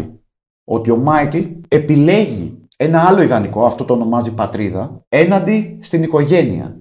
Εκεί είναι που διαφορετοποιείται από την υπόλοιπη οικογένειά του και εκεί είναι που φαίνεται ότι είναι ξεχωριστό σαν χαρακτήρα. Είναι, είναι μια διαφορετική κάστα αυτός. Όλο αυτό δένει και λίγο με αυτό που έχει ειπωθεί και λίγο πιο πριν στην κουβέντα του πόσο ο Μάικλ τελικά χρησιμοποιεί τελείως ανεπίφαση την οικογένεια ε, για την επιχείρηση. Με αυτό το πράγμα εξηγείται το πόσο ο Μάικλ τόσο απλά κλείνει την πόρτα στην Κέι, ενώ ο Βίτο δεν θα το έκανε ποτέ όλο αυτό. Εξηγεί το πώς έρχεται, κατά τη γνώμη μου, μια οριστική ρήξη με την Κέι όταν για πρώτη φορά της λέει ψέματα, ενώ ο Βίτο δεν θα έλεγε ποτέ ψέματα ε, στη σύζυγό του. Δεν, δεν μπάζει από πουθενά νερά, γιατί αυτό που εκλαμβάνω εγώ είναι ότι σε σχέση με τον Μάικλ, σου λέει ότι ο Μάικλ είχε και προδιάθεση, αλλά και συνέβησαν γεγονότα τα οποία τον οδήγησαν εκεί. Ο Μάικλ είναι ένας άνθρωπος, ένας χαρακτήρας που είναι πάρα πολύ τραγικός, γιατί πολύ απλά όλα συνηγόρησαν στο να καταλήξει εκεί που καταλήγει. Στο τέλος, όταν πλέον η ζωή του είναι ένα μίζερο πράγμα, στο 3 δηλαδή, εγώ βλέπω ότι κάνει μια πραγματική απόπειρα να επανασυνδεθεί με την οικογένειά του, διότι βλέπει ότι όλο αυτό του στέρησε την όποια ελπίδα να είναι ευτυχισμένος και ίσα ίσα τον φόρτωσε με ενοχές, τις οποίες πολύ όμορφα ο Κόπολα τις ενσωματώνει στην καθολική ενοχή. Προσπαθεί να το κάνει, αλλά πλέον έχει φτάσει σε ένα τέτοιο σημείο στη ζωή του που πλέον αυτό είναι αδύνατον. Και ό,τι κάνει θα έρχεται να, το γυρίσει στον κόλο, να, το, έρχεται να, να γυρίσει και να τον δαγκώσει στον κόλο. Φυσικά, βέβαια, μέσα σε όλο αυτό, επειδή ο Μάικλ έχει πάρει και την ανατροφή που έχει πάρει, είναι αυτός που είναι, ό,τι κάνει στο 3 για να εξηγιανθεί είναι απλά λάθος κατά τη γνώμη μου. Πρέπει να χρησιμοποιεί μαφιόζικες μεθόδους για να γίνει νόμιμος. Και λες, ρε μάγκα, τι κάνεις εδώ; Δίνει 100 εκατομμύρια στο Βατικανό, όσο ταυτόχρονα ε, δολοπλοκή για να ώστε ο Πάπας να εγκρίνει το, την επιχείρηση του Βατικανού και του λέγεται μια αλήθεια κάποια στιγμή, την οποία νιώθω ότι δεν την καταλαβαίνει στο 3.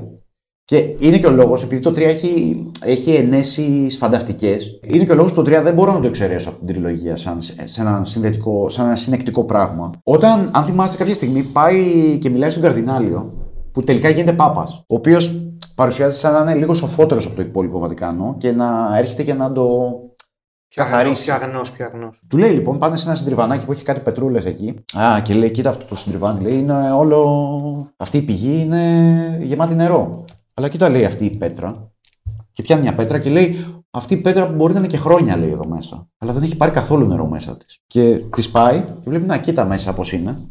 Δεν είναι, δεν είναι καθόλου υγρή. Είναι, λέει, σαν τους ανθρώπους σαν τους ανθρώπους στην Ευρώπη, νομίζω λέει. Περιβάλλονται για χιλιάδες χρόνια από το χριστιανισμό και το, το ήθος του χριστιανισμού, αλλά πολλές φορές αυτό δεν μπαίνει καθόλου μέσα τους. Νιώθω ότι ο Μάικλ είναι ένα τέτοιο πράγμα, ότι εμέσως μιλάει για τον Μάικλ.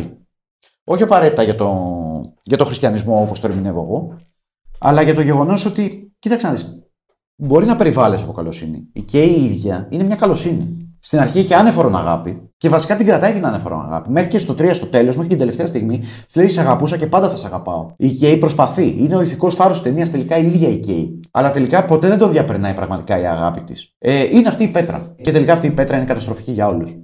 Η κραυγή της Κέι στο τέλος μου, μου σπαράζει την καρδιά όταν δολοφονείται η, η Μέρη. Αυτό είναι αυτό που βλέπω και τον Μάικλ, ο οποίος είναι η επόμενη γενιά. Ο Βίτο είναι μια παράλληλη ιστορία που έχει εφαπτώμενα σημεία, απλά είναι μια διαφορετική εποχή και εγώ ο τρόπος που το αντιλαμβάνομαι διαφορετικά είναι διαφορετικές φάσεις του καπιταλισμού. Γιατί η αλήθεια είναι ότι ο καπιταλισμός στον πυρήνα του είναι ίδιο πράγμα, όπως ο Βίτο και ο Μάικλ στον πυρήνα τους είναι ίδιο πράγμα.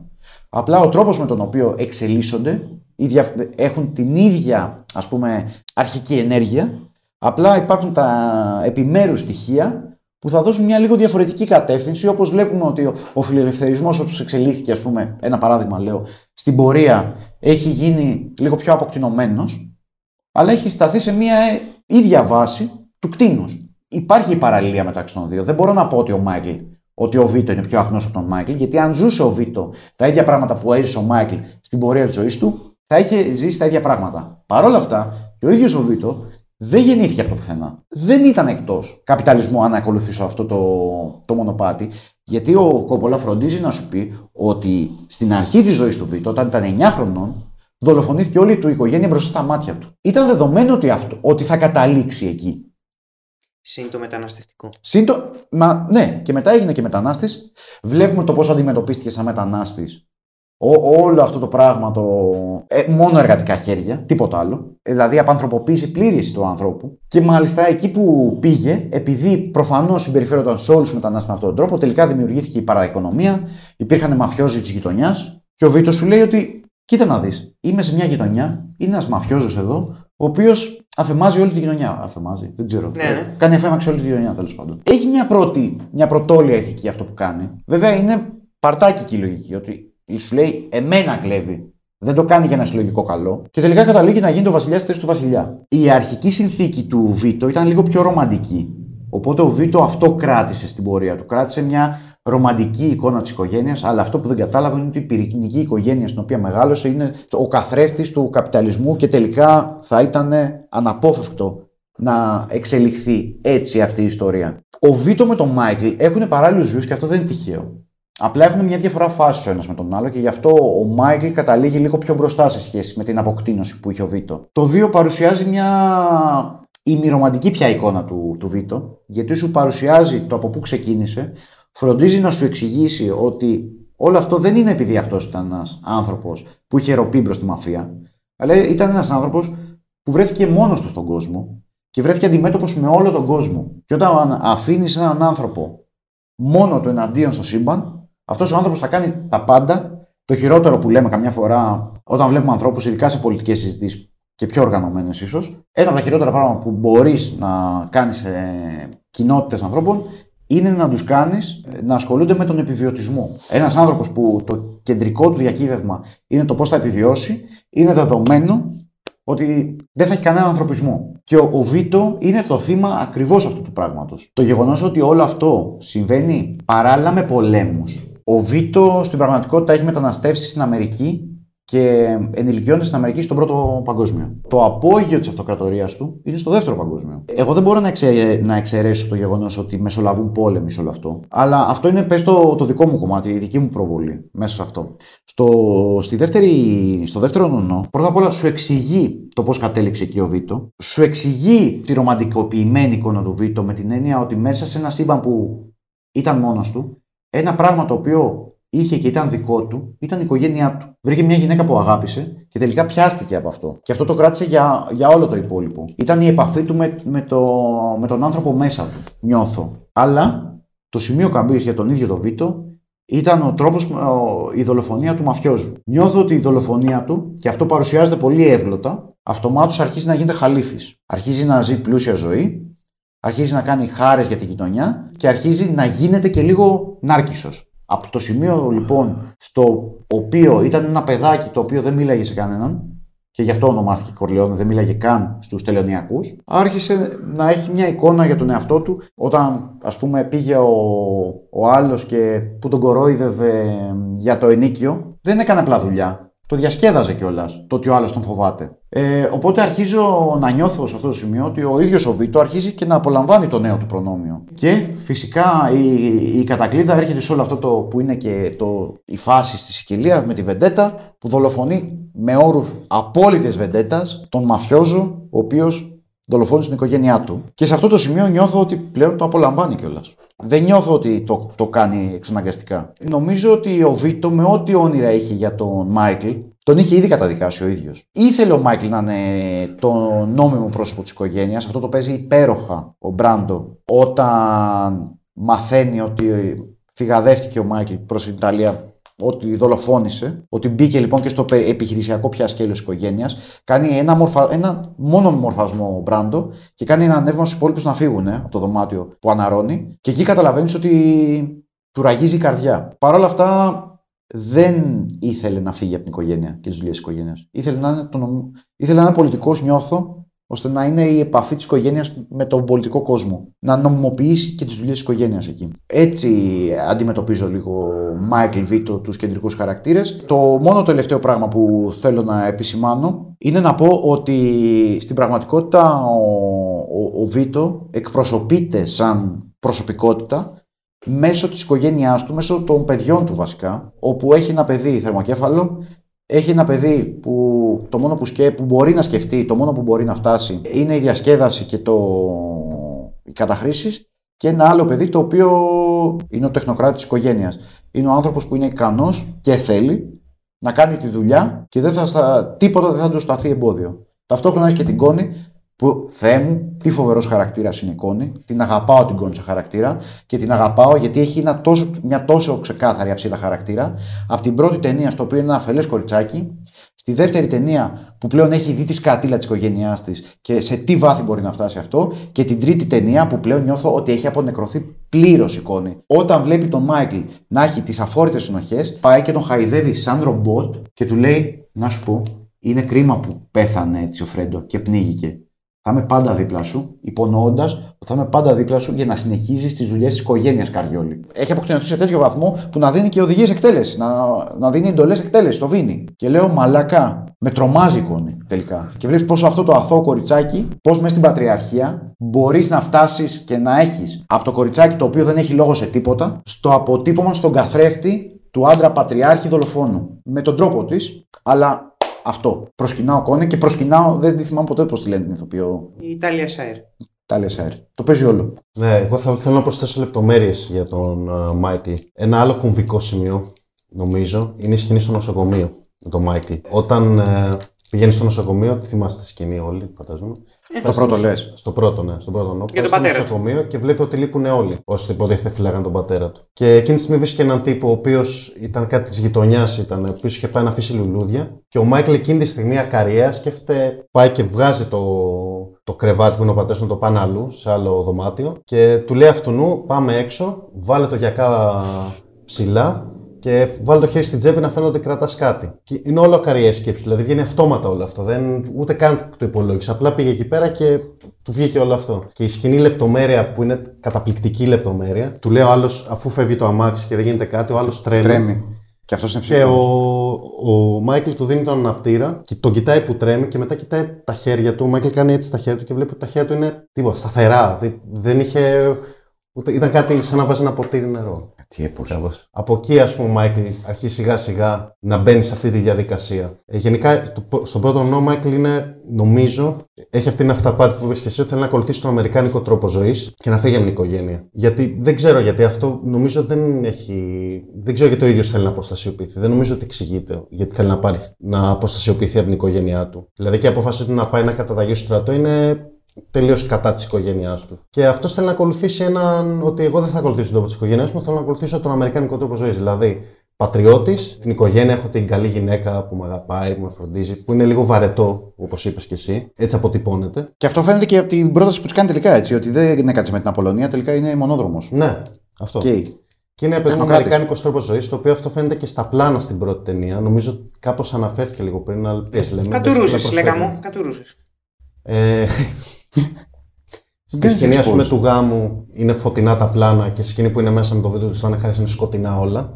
Που σου δείχνει, ας πούμε, την οικογένεια που διασκεδάζει και όλα αυτά και από πίσω, τι κρύβεται πίσω στην οικογένεια, πώς αυτή η οικογένεια λειτουργεί κατά βάση, γιατί υπάρχει αυτή η ευδαιμονία, ας πούμε, είναι χάρη στα σκοτάδια του Βίτο. Τέλος πάντων, ο Μάικλ σιγά σιγά, δηλαδή ο τρόπος που μπαίνει, εγώ πιστεύω ότι όντως ε, μπαίνει μέσα σε αυτή τη διαδικασία από καθαρά από αγάπη για την οικογένειά του στην αρχή. Δηλαδή, ο λόγος που μπαίνει πρώτα δεν ασχολείται, δηλαδή στον δείχνει ότι έχει, είναι κάπου στη Νέα Υόρκη, περνάει καλά. Ξαφνικά μαθαίνει, βλέπει από εφημερίδα κιόλας, δεν τον ενημερώνουν ε, ότι έχουν πυροβολήσει τον πατέρα του. Και εκεί τρελαίνεται, ας πούμε, και πάει πίσω. Γνωρίζει τη φάση της οικογένειάς του, θέλει να φύγει. Από την άλλη, όμως, όταν είναι εκεί πέρα, στην ε, φάση της της δουλειάς της οικογένειας, ας πούμε. Παίρνει αυτό το χαρακτήρα. Δηλαδή είναι και μια άλλη σκηνή που είναι ο Μάικλ, τον παίρνει τηλέφωνο η Κέι και του λέει. Μιλάς στο τηλέφωνο και λέει Σ' αγαπώ. Και αυτός εκείνη τη στιγμή δεν λέει Μμ. Σ' αγαπώ, λέει θα τα πούμε, ας πούμε. Και κοιτάει γύρω του. Για να μην ντραπεί, γιατί είναι ντροπή να πεις στη γυναίκα σου Σ' αγαπώ. Μπροστά στους μαφιόζους, στους άλλους. Μια άλλη λεπτομέρεια είναι που του λέει ο Σάνι, νομίζω ότι μην είσαι ευέξαπτος. Που ο Σάνι επαναλαμβάνει που είναι πολύ αστείο αυτό. Που έχει, είναι ο Χέγγεν ουσιαστικά που του λέει, ο Σάνι, ας πούμε, λέει θα πάω να τους σφάξω όλους. Του λέει ο Χέγγεν, δεν θα τους σφάξεις όλους. Κάτσε, ηρέμησε, ξέρω εγώ. Δεν... Έχουν κάνει μια συμφωνία, να κάνουν μια συμφωνία. Και μετά λέει ο Μάικλ που μιλάει λογικά ο Μάικλ και ο Σάνι του επαναλαμβάνει ό,τι έχει πει ο Χέγγεν. Λέει, ας πούμε, μην το παίρνεις προσωπικά τέτοιο. Ηρωνεύεται το Χέγγιν, βέβαια. Δεν τον ηρωνεύεται, γιατί με το λέει σοβαρά στο, στο Μάικλ τον βλέπει, δεν έχει το μικρό του Δεν αδερφό. τον πες του, εδώ κάνουμε business και αυτός Ναι. ε, το παίρνει προσωπικά. Παράδειγμα. Ναι, και ο Μάικλ κοινάει και Ναι, λέει ρε, μαλάκα. εντελώς ορθολογικά λέει δεν το κάνω. δεν το κάνω παιδικής, είναι strictly business. Τώρα που το λες, δεν είναι η πρώτη φορά που το κάνει αυτό ο Σάνι. Και, και στο, στο τραπέζι το και στο κάνει. τραπέζι με τον άντρα Ναι, τη σκόνη.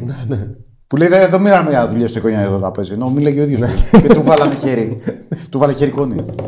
Τέλος πάντων και μέσα από αυτές τις λεπτομέρειες χτίζεται ο Μάικλ. Η μετάβαση του Μάικλ ουσιαστικά. Ότι όσο και να προσπαθεί να ακολουθήσει αυτόν τον αμερικάνικο τρόπο ζωής, τελικά καταλήγει στην οικογένεια. Αλλά μου φαίνεται ότι αυτά συγκλίνουν έτσι κι αλλιώς. Δεν θα μπορούσε να ακολουθήσει τον αμερικάνικο τρόπο ζωής. Δηλαδή, όσο και να προσπάθησε, ήταν υποκριτής απλά. Πάντα ήθελε. Βασικά, πάντα νομίζω ότι ακολουθεί τον πατέρα του. Γιατί α- ακούει τον πατέρα του, σε ό,τι και να του πει. Δηλαδή, είναι έξυπνος, είναι η συνέχεια του πατέρα του, γιατί έχει αυτή την κοινικότητα που έχει ο Βίτο. Αλλά τον ακούει και καταλαβαίνει τι παίζει. Δηλαδή, με βάση τις εμπειρίες και τι έχει ακούσει, ε, μπαίνει σε αυτή τη διαδικασία και ο ίδιος συνειδητοποιεί ότι, οκ, ναι, μάλλον το έχω για να το κάνω αυτό.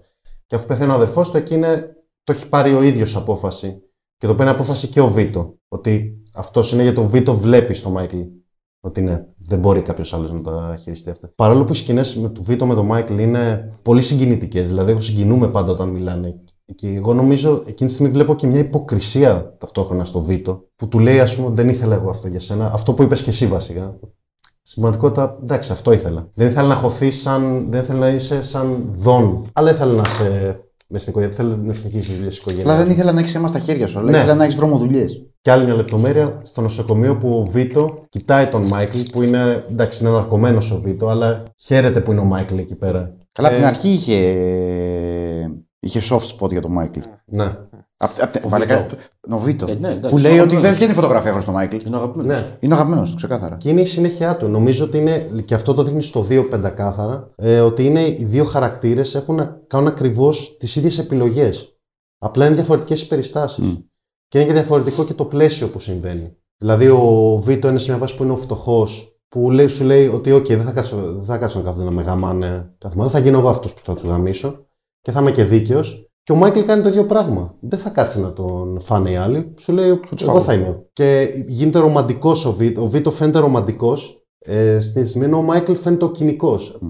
Αλλά είναι και οι δύο κοινικοί. Η απόφαση του Μάικλ να σκοτώσει τον αδερφό του σκεφτόμαστε ότι ο Βίτο δεν θα το έκανε αυτό. σω εκεί σου νομίζεις ότι είναι η διαφορά τους. Ότι ο Βίτο, ας πούμε, έβαζε όντως πάντα την οικογένεια. Αυτός δεν είναι δεύτερο. Το Βίτο, στον δείχνει λίγο πιο ρομαντικό ότι ο Βίτο είναι η οικογένειά του πάνω απ' όλα. Δεν θα σκότωνε, ας πούμε, τον αδερφό του, δεν σκότωνε μέλο της οικογένειας. Αλλά ο Βίτο, άμα ήταν στη θέση του Μάικλ, θα κάνει το ίδιο ακριβώς πράγμα. Δεν υπάρχει κάτι, δεν έχουν διαφορά σε αυτό. Απλά ο ένας καταλήγει να είναι. Να σου φαίνεται, ας πούμε, ο πόλητο μπάσταρδο στο τέλος. Και ο άλλος λες, τι ωραίος έστησε, ας πούμε, την οικογένειά του, ε, έφτιαξε το όνομά του, τους γάμισε όλους. Και στο 3 βλέπουμε όντως την, ε, πάει και στην καθολική ενοχή που είπες και εσύ. Έχει καταλάβει ότι δεν, όντως δεν ήθελε να ακολουθήσει αυτό το πράγμα. Έχει μετανιώσει βασικά που ακολούθησε αυτό το πράγμα. Αλλά τα κάνει όλα λάθος και καταλήγει στην απόλυτη τραγωδία να χάσει και την κόρη του και να μην έχει, δηλαδή ο πατέρας του πεθαίνει μαζί, με- να παίζει μαζί με τον εγγονό του. Πεθαίνει σαν ένας κοινός παππούλης ας πούμε. Όπως θα ήθελε να πεθαίνει κάθε παππούς ενώ ο Μάικλ πεθαίνει στην, ε, ζώντας στην απόλυτη τραγωδία, δηλαδή να χάσει το παιδί του. Και ολομόναχο. Ουσιαστικά εκεί πέρα σου δείχνει την κατάσταση που ήταν ο καθένας. Δηλαδή αυτό είναι που τους διαχωρίζει ουσιαστικά. Και εκεί είναι που λες πόσο εξαιρετική δουλειά έχει κάνει ο Κόπολα να μην στηρίζεται στο πλαίσιο. Δηλαδή, εγώ νομίζω ότι οι νονοί είναι κατά βάση προσωπικές ιστορίες, αλλά είναι τόσο εναρμονισμένες και με το κοινωνικό, της, με το κοινωνικό τους πλαίσιο. Ελάχιστες ταινίες θυμάμαι να το έχουν κάνει αυτό. Και γι' αυτό είναι και τόσο αριστούργημα. Είπα ό,τι είχα να πω. Ουσιαστικά ήταν. ε, Ο Κώστας με κάλυψε κατά πολύ. Απλά ήθελα να πω και τι δικέ μου λεπτομέρειε και μπορεί να μιλήσει ο Δήμο.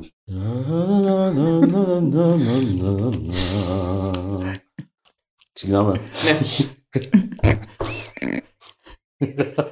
Ναι. έχει καλυφθεί πάρα πολύ μεγάλο μέρος της συζήτησης της ερωτηνή. Οπότε αναπόφευκτα μπορεί και να μπω σε μια διαδικασία να επαναλάβω πράγματα. Ένας από τους ε, πιο χαρακτηριστικούς Ιταλούς αναρχικούς, ο Ερίκο Μαλατέστα, ε, ένας, ε, ένα πολιτικό μυαλό με το οποίο εγώ διαφωνώ σε πάρα πολλά πράγματα. Όμως θεωρώ ότι το πνεύμα του εκφράζει μια πολύ ανθρωποκεντρική ε, αντίληψη περί καπιταλισμού και κατ' επέκταση περί επανάστασης, που θεωρώ ότι λείπει σε μεγάλο βαθμό από αυτού του τύπου τις θεωρίες. Έλεγε λοιπόν ότι ο καπιταλισμός είναι ένα σύστημα που παρά το γεγονός ότι περιέχει μια ιεραρχία ας πούμε, και κατ' επέκταση αδικίες και προνόμια. Παρ' όλα αυτά είναι ένα σύστημα το οποίο διαβρώνει τους ανθρώπους ακόμα και όταν βρίσκονται στα υψηλά κλιμάκια της ιεραρχίας. Δεν είναι δηλαδή ένα σύστημα το οποίο ε, διαβρώνει μόνο τους από κάτω και αυτοί που κατέχουν εξουσία διαβρώνονται από αυτόν. Οπότε η απελευθέρωση από τον καπιταλισμό θα είναι μια απελευθέρωση συνολική και όχι μόνο τον από κάτω. Νομίζω ότι η πιο πρακτική εφαρμογή από αυτή την πραγματικότητα στον κινηματογράφο δεν έχει ξαναυπάρξει από τον Ονό. Ο Ονός είναι ακριβώς αυτό το πράγμα. Μέσα από τις παράλληλες ιστορίες δύο ανθρώπων, ο Φράση Φορτ Κόπολας σου λέει ότι μέσα σε αυτό το σύστημα που λέγεται καπιταλισμός, η ευτυχία και η επιτυχία δεν είναι δύο πράγματα τα οποία είναι συμβατά ντε και καλά. Ο Μάικλ Κορλεόνε και ο Βίτο Κορλεόνε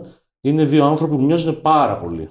Είναι και οι δύο πανέξυπνοι. Είναι και οι δύο άνθρωποι της άμεσης δράσης, αλλά όχι της έλλειψης σκέψης, που συνοδεύει πολλές φορές την άμεση δράση. Και εν τέλει, είναι δύο άνθρωποι οι οποίοι ακριβώς επειδή μπορούν να ανταποκρίνονται στο έπακρο στις συνθήκες στις οποίες πετιούνται, καταφέρνουν τελικά να είναι επιτυχημένοι. Είναι και οι δύο επιτυχημένοι. Ο Μάικλ Κορλόν είναι επιτυχημένος. Το γεγονός ότι καταλήγει να είναι δυστυχισμένος σε αντίθεση με τον πατέρα του, ο οποίος οποίος πεθαίνει ευτυχισμένος, πεθαίνει στην οικογενειακή ε, συναυλή του, ας πούμε, παίζοντας με το, με, το, με το εγγονάκι του. Ενώ ο άλλος πεθαίνει, ας πούμε. Σαν το σκυλί στα μπέλη. Σαν το κυριολεκτικά. Α πούμε, υπάρχει ένα σκυλί δίπλα για να το δείχνει, ας πούμε. Σκυλί. Ε... Και στον Σικελία, θα έχει και αμπέλια.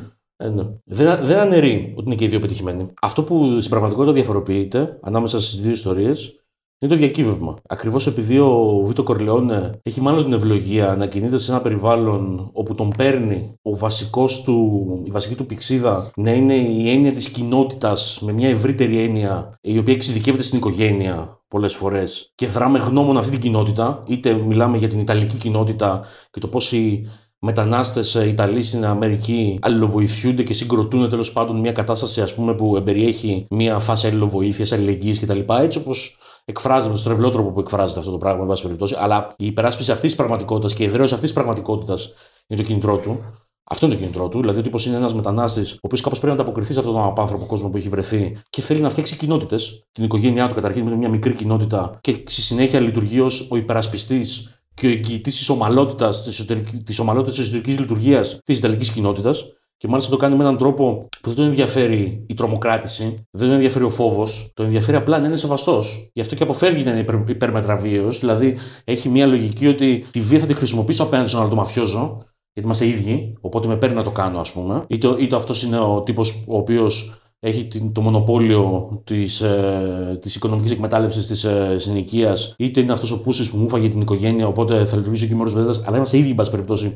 Οπότε ως, ως ίδιος προς ίδιο θα ασκήσω βία, αλλά παρόλα αυτά δεν ασκεί βία όταν ε, πρέπει να επιτελέσει το ρόλο εξουσίας του. Δηλαδή όταν ας πούμε η γιαγιούλα σκάει και του λέει ότι με διώχνει ο άλλος από το διαμέρισμα, δεν πάει να τον τραμπουκίσει, δεν πάει να τους πάσει τα πόδια, ας πούμε. Πάει να συνεννοηθεί μαζί του. Εντάξει, διασκεδάζει λίγο όταν καταλαβαίνει ο άλλος με ποιον έχει να κάνει, ας πούμε. Τον εκμεταλλεύεται και λίγο, του παίρνει παραπάνω λεφτά, αλλά σε, αλλά σε κάθε περίπτωση έχει μια λογική ότι εδώ πέρα αυτή η κοινότητα πρέπει να λειτουργεί ομαλά. Και εγώ ως εξουσιαστής αυτής της φάσης, αυτός είναι ο ρόλος μου. Να ε, συντηρώ την ομαλότητα της λειτουργίας. Αυτό είναι το διακύβευμά του. Και αυτό το διακύβευμα εξειδικεύεται στην οικογένεια. Και ακριβώς επειδή είναι πανέξυπνος και τα κάνει όλα τέλεια και παίρνει τις σωστές αποφάσεις τις σωστές στιγμές, πετυχαίνει στο σκοπό του. Ο σκοπός του Μάικλ είναι άλλος. Ο σκοπός του Μάικλ δεν είναι η κοινότητα. Ο Μάικλ βρίσκεται σε μια φάση όπου έχει μεταβεί όλη αυτή η ιστορία σε μια αμιγώς επιχειρηματική υπόθεση. Ο Μάικλ λοιπόν εδώ πέρα δεν είναι ένας οικογενειάρχης πρωτίστως. Δεν είναι αυτό που τον ορίζει. Ο Μάικλ είναι ένας επιχειρηματίας. Και αυτό που έχει μετατραπεί η μαφία πλέον δεν έχει κανένα ίχνος ούτε κοινότητας ούτε συνύπαρξης ούτε τέλος πάντων ή αποτελεί τελικά αυτό που πρωτόλοι αποτελούσε η συγκρότηση του οργανωμένου εγκλήματος, ας πούμε, των μεταναστών στην Αμερική. Δηλαδή, το ότι κάπως πρέπει να υπάρξουμε κι εμείς. Πλέον είναι μια επιχειρηματική μπίζνα. Τελεία. Συνεπώς, το παιχνίδι στο οποίο συμμετέχουν αυτοί οι δύο είναι διαφορετικό. Πετυχαίνουν και οι δύο. Ο ένας πεθαίνει δυστυχισμένος, ο άλλος πεθαίνει ευτυχισμένος. Και είναι το, αυτό το διακριτικό σχόλιο κατά την άποψή μου του Κόπολα, το οποίο λέει ότι σε αυτό το πράγμα που ε, δεν ξέρω αν το κόπλο το ορίζει ως καπιταλισμό, νομίζω πω το ορίζει περισσότερο ως Αμερική. Και εγώ έτσι νομίζω. Δηλαδή λέει η Αμερική είναι αυτό το πράγμα, Και ας εγώ πούμε. έτσι νομίζω. Σε αυτό το πράγμα που λέγεται Αμερικάνικο όνειρο τέλος πάντων, να ξέρουμε πως έχει τέτοια χαρακτηριστικά, έχει τέτοιους κανόνες που το να πετύχεις δεν σημαίνει ότι θα είσαι και ευτυχισμένος. Και είναι μια πολύ καυστική, μια πολύ εχμηρή κριτική απέναντι σε όλο αυτό το οικοδόμημα, το ιδεολογικό οικοδόμημα, ας πούμε, που λέγεται Αμερικάνικο όνειρο. Σε ένα επιμέρους ε, επίπεδο, νομίζω ότι ο αντικατοπτρισμός του πόσο έξυπνος είναι ο Βίτο καταρχάς, είναι ότι μπορεί και καταφέρνει ανα πάσα στιγμή να ε, προσαρμόζεται στις ιδιαιτερότητες των συνθήκων, ακόμα και όταν είναι δρεωμένος. Όχι δηλαδή μόνο στις απαρχές της πορείας του, όπου ψάχνεται, όπου δεν έχει τη βολή του. Δεν είναι, ας πούμε, ένας τύπος ο οποίος είναι ήδη ας πούμε, πλούσιος και αξιοσέβαστος κτλ. Ακόμα και όταν είναι αξιοσέβαστος, ενώ θα μπορούσε να είναι βολεμένος και αυτό να είναι τελικά ας πούμε, η καταδίκη του, ο ίδιος έχει τη σοφία να κατανοήσει πότε πρέπει να ανα- ανα- αναδιπλωθεί. Και κατά την άποψή μου, σε αυτό το κομβικό σημείο μας χαρίζει μία από τις ωραιότερες στιγμές σε όλη την ε, τριλογία, τη σκηνή της συνθηκολόγησής του. Δεν πρέπει να ξεχνάμε ότι το διακύβευμα το οποίο στην πραγματικότητα κλωτσα, κλωτσαρχινάει την περαιτέρω υπόθεση ας πούμε, της ταινίας είναι μια ηθική διαφωνία του Βίτο για το πώς λειτουργεί το οργανωμένο έγκλημα. Ο Βίτο σου λέει ρε παιδί μου ότι κοιτάξτε να δείτε, να εκμεταλλευόμαστε την πορνεία, να εκμεταλλευόμαστε την, ε, τον τζόγο. Γιατί να τα εκμεταλλευόμαστε αυτά, Γιατί ο κόσμος τα θέλει. Μόνο η, Αμερι... Μόνο η κυβέρνηση τα κυνηγάει. Και από τη στιγμή που τα θέλει ο κόσμος, γιατί να μην τα κάνουμε πράξη; Τα ναρκωτικά είναι άλλο πράγμα. Τα, τα ναρκωτικά δεν φέρνουν ευχάριστη στην κοινότητα. Τη γαμάνε την κοινότητα. Υπάρχει μια ηθική πράγμα, η οποία κατά την άποψή μου είναι ειλικρινής στην ε, αντίληψη του, του Βίτο Κορλεόνα. Και ακριβώς επειδή η ηθική που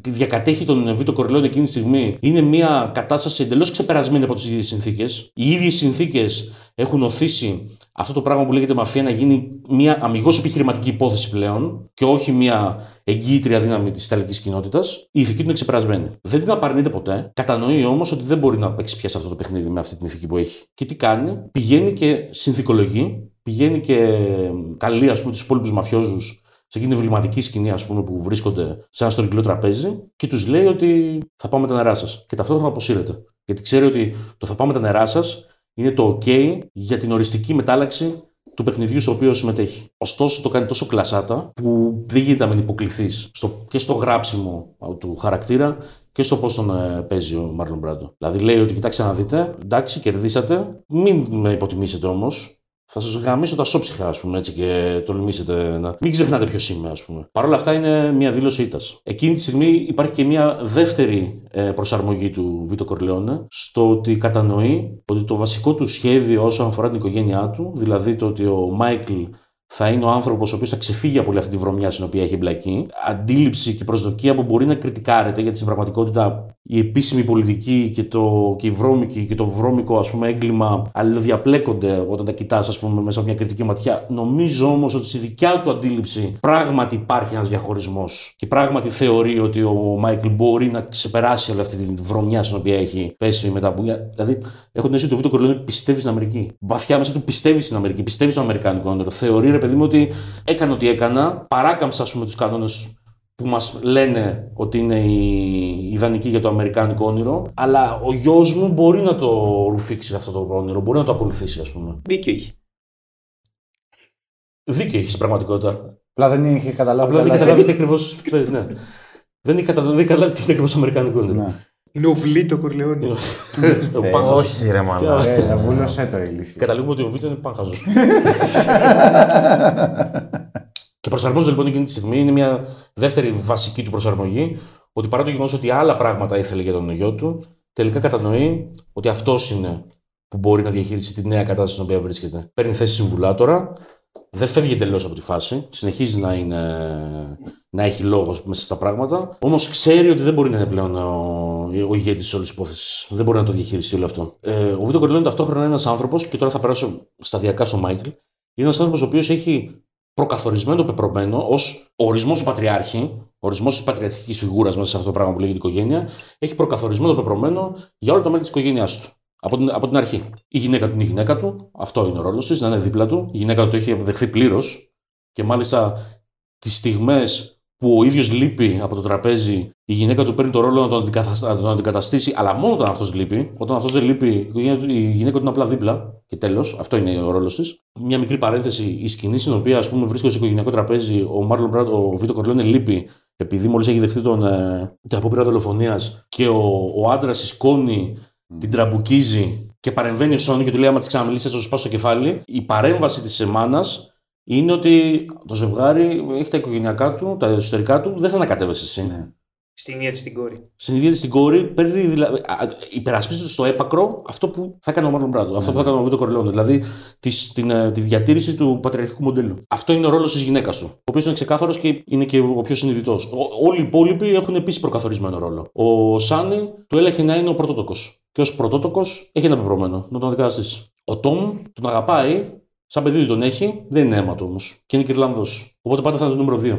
Όσο και το αγαπάμε, να είναι το νούμερο 2 είναι το πεπρωμένο του. Η κόρη του το κόρη της οικογένειας. Θα παντρευτεί και τελεία. Δεν υπάρχει άλλη κατάληξη για αυτήν. Έτσι ξεκινάει και η ταινία. Έτσι. Το πιο απλοϊκό, ας πούμε, πεπρωμένο, εκπληρώνεται μπαμπαμ. Για να Και τελειώνω. μάλιστα θα πει ο Σόνι ποια θα παντρευτεί. Μμ.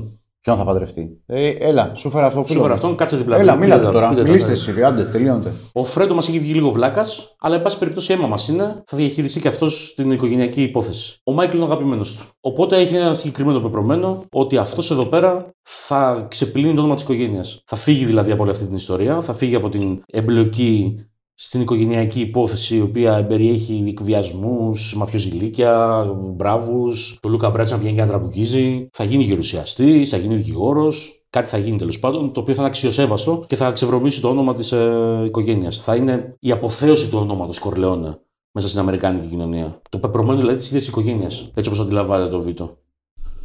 Ο Μάικλ λοιπόν, για να έρθουμε στο Μάικλ σιγά σιγά, είναι ένας χαρακτήρας που όπως και τα αδέρφια του είναι απόλυτα προσαρμοσμένος στο πεπρωμένο που του έχει κληροδοτήσει ο πατέρας του. Σε τι είναι προσαρμοσμένος ο Μάικλ; Ο Μάικλ είναι προσαρμοσμένος στο γεγονός ότι σε αντίθεση με όλους τους υπόλοιπους, εγώ διαφέρω. Ο Κόπολα το κάνει πάρα πολύ ξεκάθαρο με τη, στι- με τη σκηνή του flashback στη δεύτερη ταινία, όταν μας το δίνει στο οικογενειακό τραπέζι, ότι αφενός ο Μάικλ επιχειρεί να επιτελέσει το ρόλο που του έχει προσδώσει ο πατέρας του, δηλαδή ότι εγώ διαφέρω από εσάς, ταυτόχρονα όμως προσπαθεί να το επιτελέσει με τους όρους του. Δηλαδή, όταν λέει ότι κόντρα στις ε, αντιλήψεις οικογένειάς μου, εγώ θα κραταγώ ε, στρατιώτης, λέει ότι εγώ δεν είμαι σαν εσάς. Δηλώνει, δεν είμαι σαν εσάς. Γιατί, γιατί ο μπαμπάς το αποφάσισε ότι δεν είμαι σαν εσάς. Αλλά αυτόν τον ρόλο θα τον επιτελέσω όπως εγώ θέλω. Όχι όπως θέλει η οικογένειά μου. Και νομίζω ότι αυτό είναι στην πραγματικότητα η βασική κάψα του Μάικλ από την αρχή της ταινίας. Ο Μάικλ θέλει να διαφέρει από την οικογένειά του. Πάντα θέλει αυτό το πράγμα. Θέλει πάντα να διαφέρει από την οικογένειά του. Αυτό είναι που θέλει να πετύχει. Γιατί, γιατί του έχει πει ο μπαμπά του. Και τον αγαπάει τον μπαμπά του. Και είναι τμήμα αυτής της ηθικής που λέει ότι ο μπαμπά είναι κεφαλή της οικογένειας και ό,τι μπαμπά κάνουμε. Ταυτόχρονα όμως, επειδή είναι φτιαγμένος από μια πάστα πολύ ηγεμονική, θέλει να το κάνει έτσι όπως το νομίζει εκείνος ότι α- α- αξίζει στην, ε, στον εαυτό του. Είναι λίγο πρωτονιστής ο Μάικλ υπό αυτή την έννοια. Δηλαδή, όταν τον παίρνει να είναι ε, διαχωρισμένος από την οικογένειά του, είναι διαχωρισμένος από την οικογένειά του, γιατί έτσι επιτελεί το ρόλο του ότι εγώ διαφέρω από εσάς. Όταν μπορεί να δείξει ότι εγώ διαφέρω από εσάς, γιατί, γιατί είμαι ηγέτης και αυτό μπορώ να το δείξω εμπλεκόμενος μέσα στα μαφιοζηλίκια της οικογένειας, προσαρμόζονται με τη μία, έτσι. Άρα είναι υπό μία έννοια ένας άνθρωπος ψυχρός και κοινικός από την αρχή της ταινίας. Μπορεί, μπορεί τα κίνητρά του, μάλλον η πρακτική εφαρμογή των κινήτρων του, α- αρχικά να μ, μεταφράζεται με πιο ηθικούς όρους ζωής και φτιαξίματος, ας πούμε, οικογένειας κτλ. και ατομικής ατομικής πορείας. Στην πραγματικότητα όμως το κίνητρό του είναι πάντα το πώς θα διαχωρίζεται από όλους τους υπόλοιπους. Πώς θα είναι πάνω από όλους τους υπόλοιπους. Όταν του δίνει τη δυνατότητα να είναι πάνω από όλους τους υπόλοιπους, επειδή σπουδάζει, παντρεύεται το καλό κορίτσι, δεν εμπλέκεται στις οικογενειακές επιχειρήσεις, πάει φαντάρος κτλ. Το κάνει έτσι.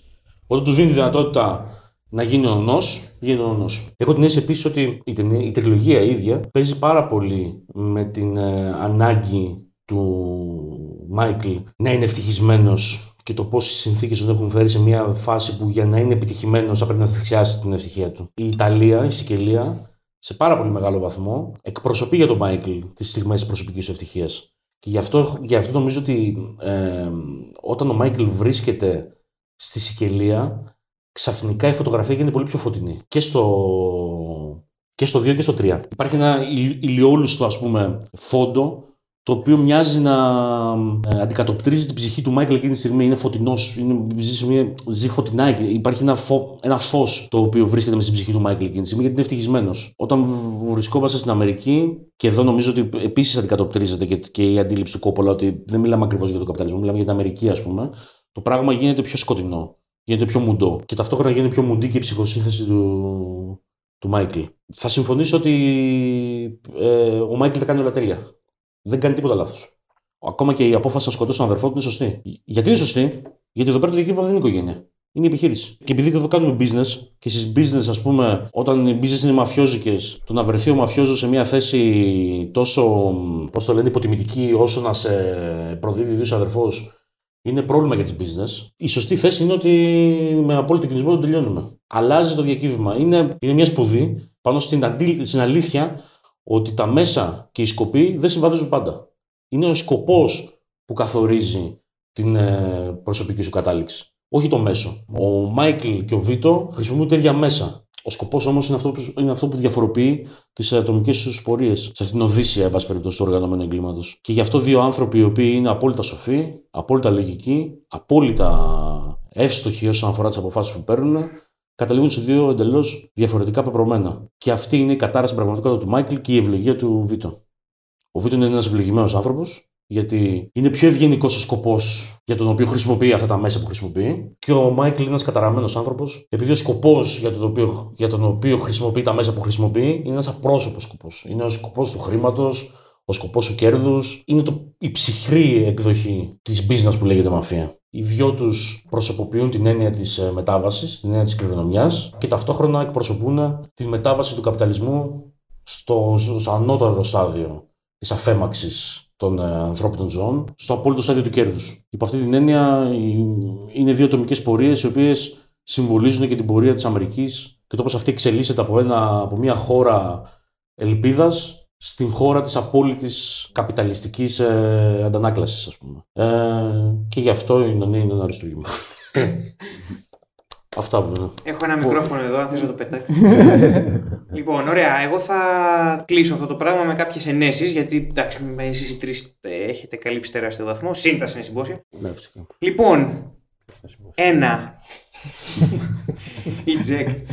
ε, πήγαινε να μου βγάλει το μικρόφωνο για όσους δεν βλέπει, δηλαδή κανείς δεν βλέπει. Ε, ο Βίτο είναι αυτοδημιούργητος. Ο Μάικλ διαδέχεται, κληρονομεί κάτι. Αυτό κάνει τεράστια διαφορά στο πώς δρούν και σε τι στόχο έχουν. Γιατί ένας λόγος ε, για τον οποίο δεν μπορεί ο Μάικλ να βγει από όλο αυτό το σκάτος στο οποίο έχει μπει είναι ότι δεν έχει κάποιο μ, σκοπό στον ορίζοντα. Ο δικός του, το δικό του κάλεσμα και ο δικός του σκοπός από ένα σημείο και μετά είναι να, να, συνεχιστεί να, υπάρχει αυτή, η επιχει- να συνεχίσει να υπάρχει αυτή η επιχείρηση. Αυτό δεν έχει τέλος. Δηλαδή όταν ο σκοπός σου είναι να, να, να συνεχίσει να βγαίνει το κέρδος είσαι έρμεο των τάσεων, είσαι έρμεο της κάθε εποχής, είσαι έρμεο εκεί που πάει το, το πράγμα γενικότερα, ο καπιταλισμός στη συγκεκριμένη περίπτωση. Ο Βίτο είχε. Ο Βίτο είχε ένα άνω φράγμα στο που ήθελε να φτάσει. Και όντως το είχε φτάσει εκείνο το πράγμα. Όταν ε, οι εποχές άρχισαν να το ξεπερνάνε, τότε κατάλαβε ότι εγώ τελειώνω, όπως ανέφερες, και ο τελικός του σκοπός ήταν να δώσει τη σκητάλη και να οπλίσει όσο το δυνατόν πληρέστερα μπορούσε τον Μάικλ.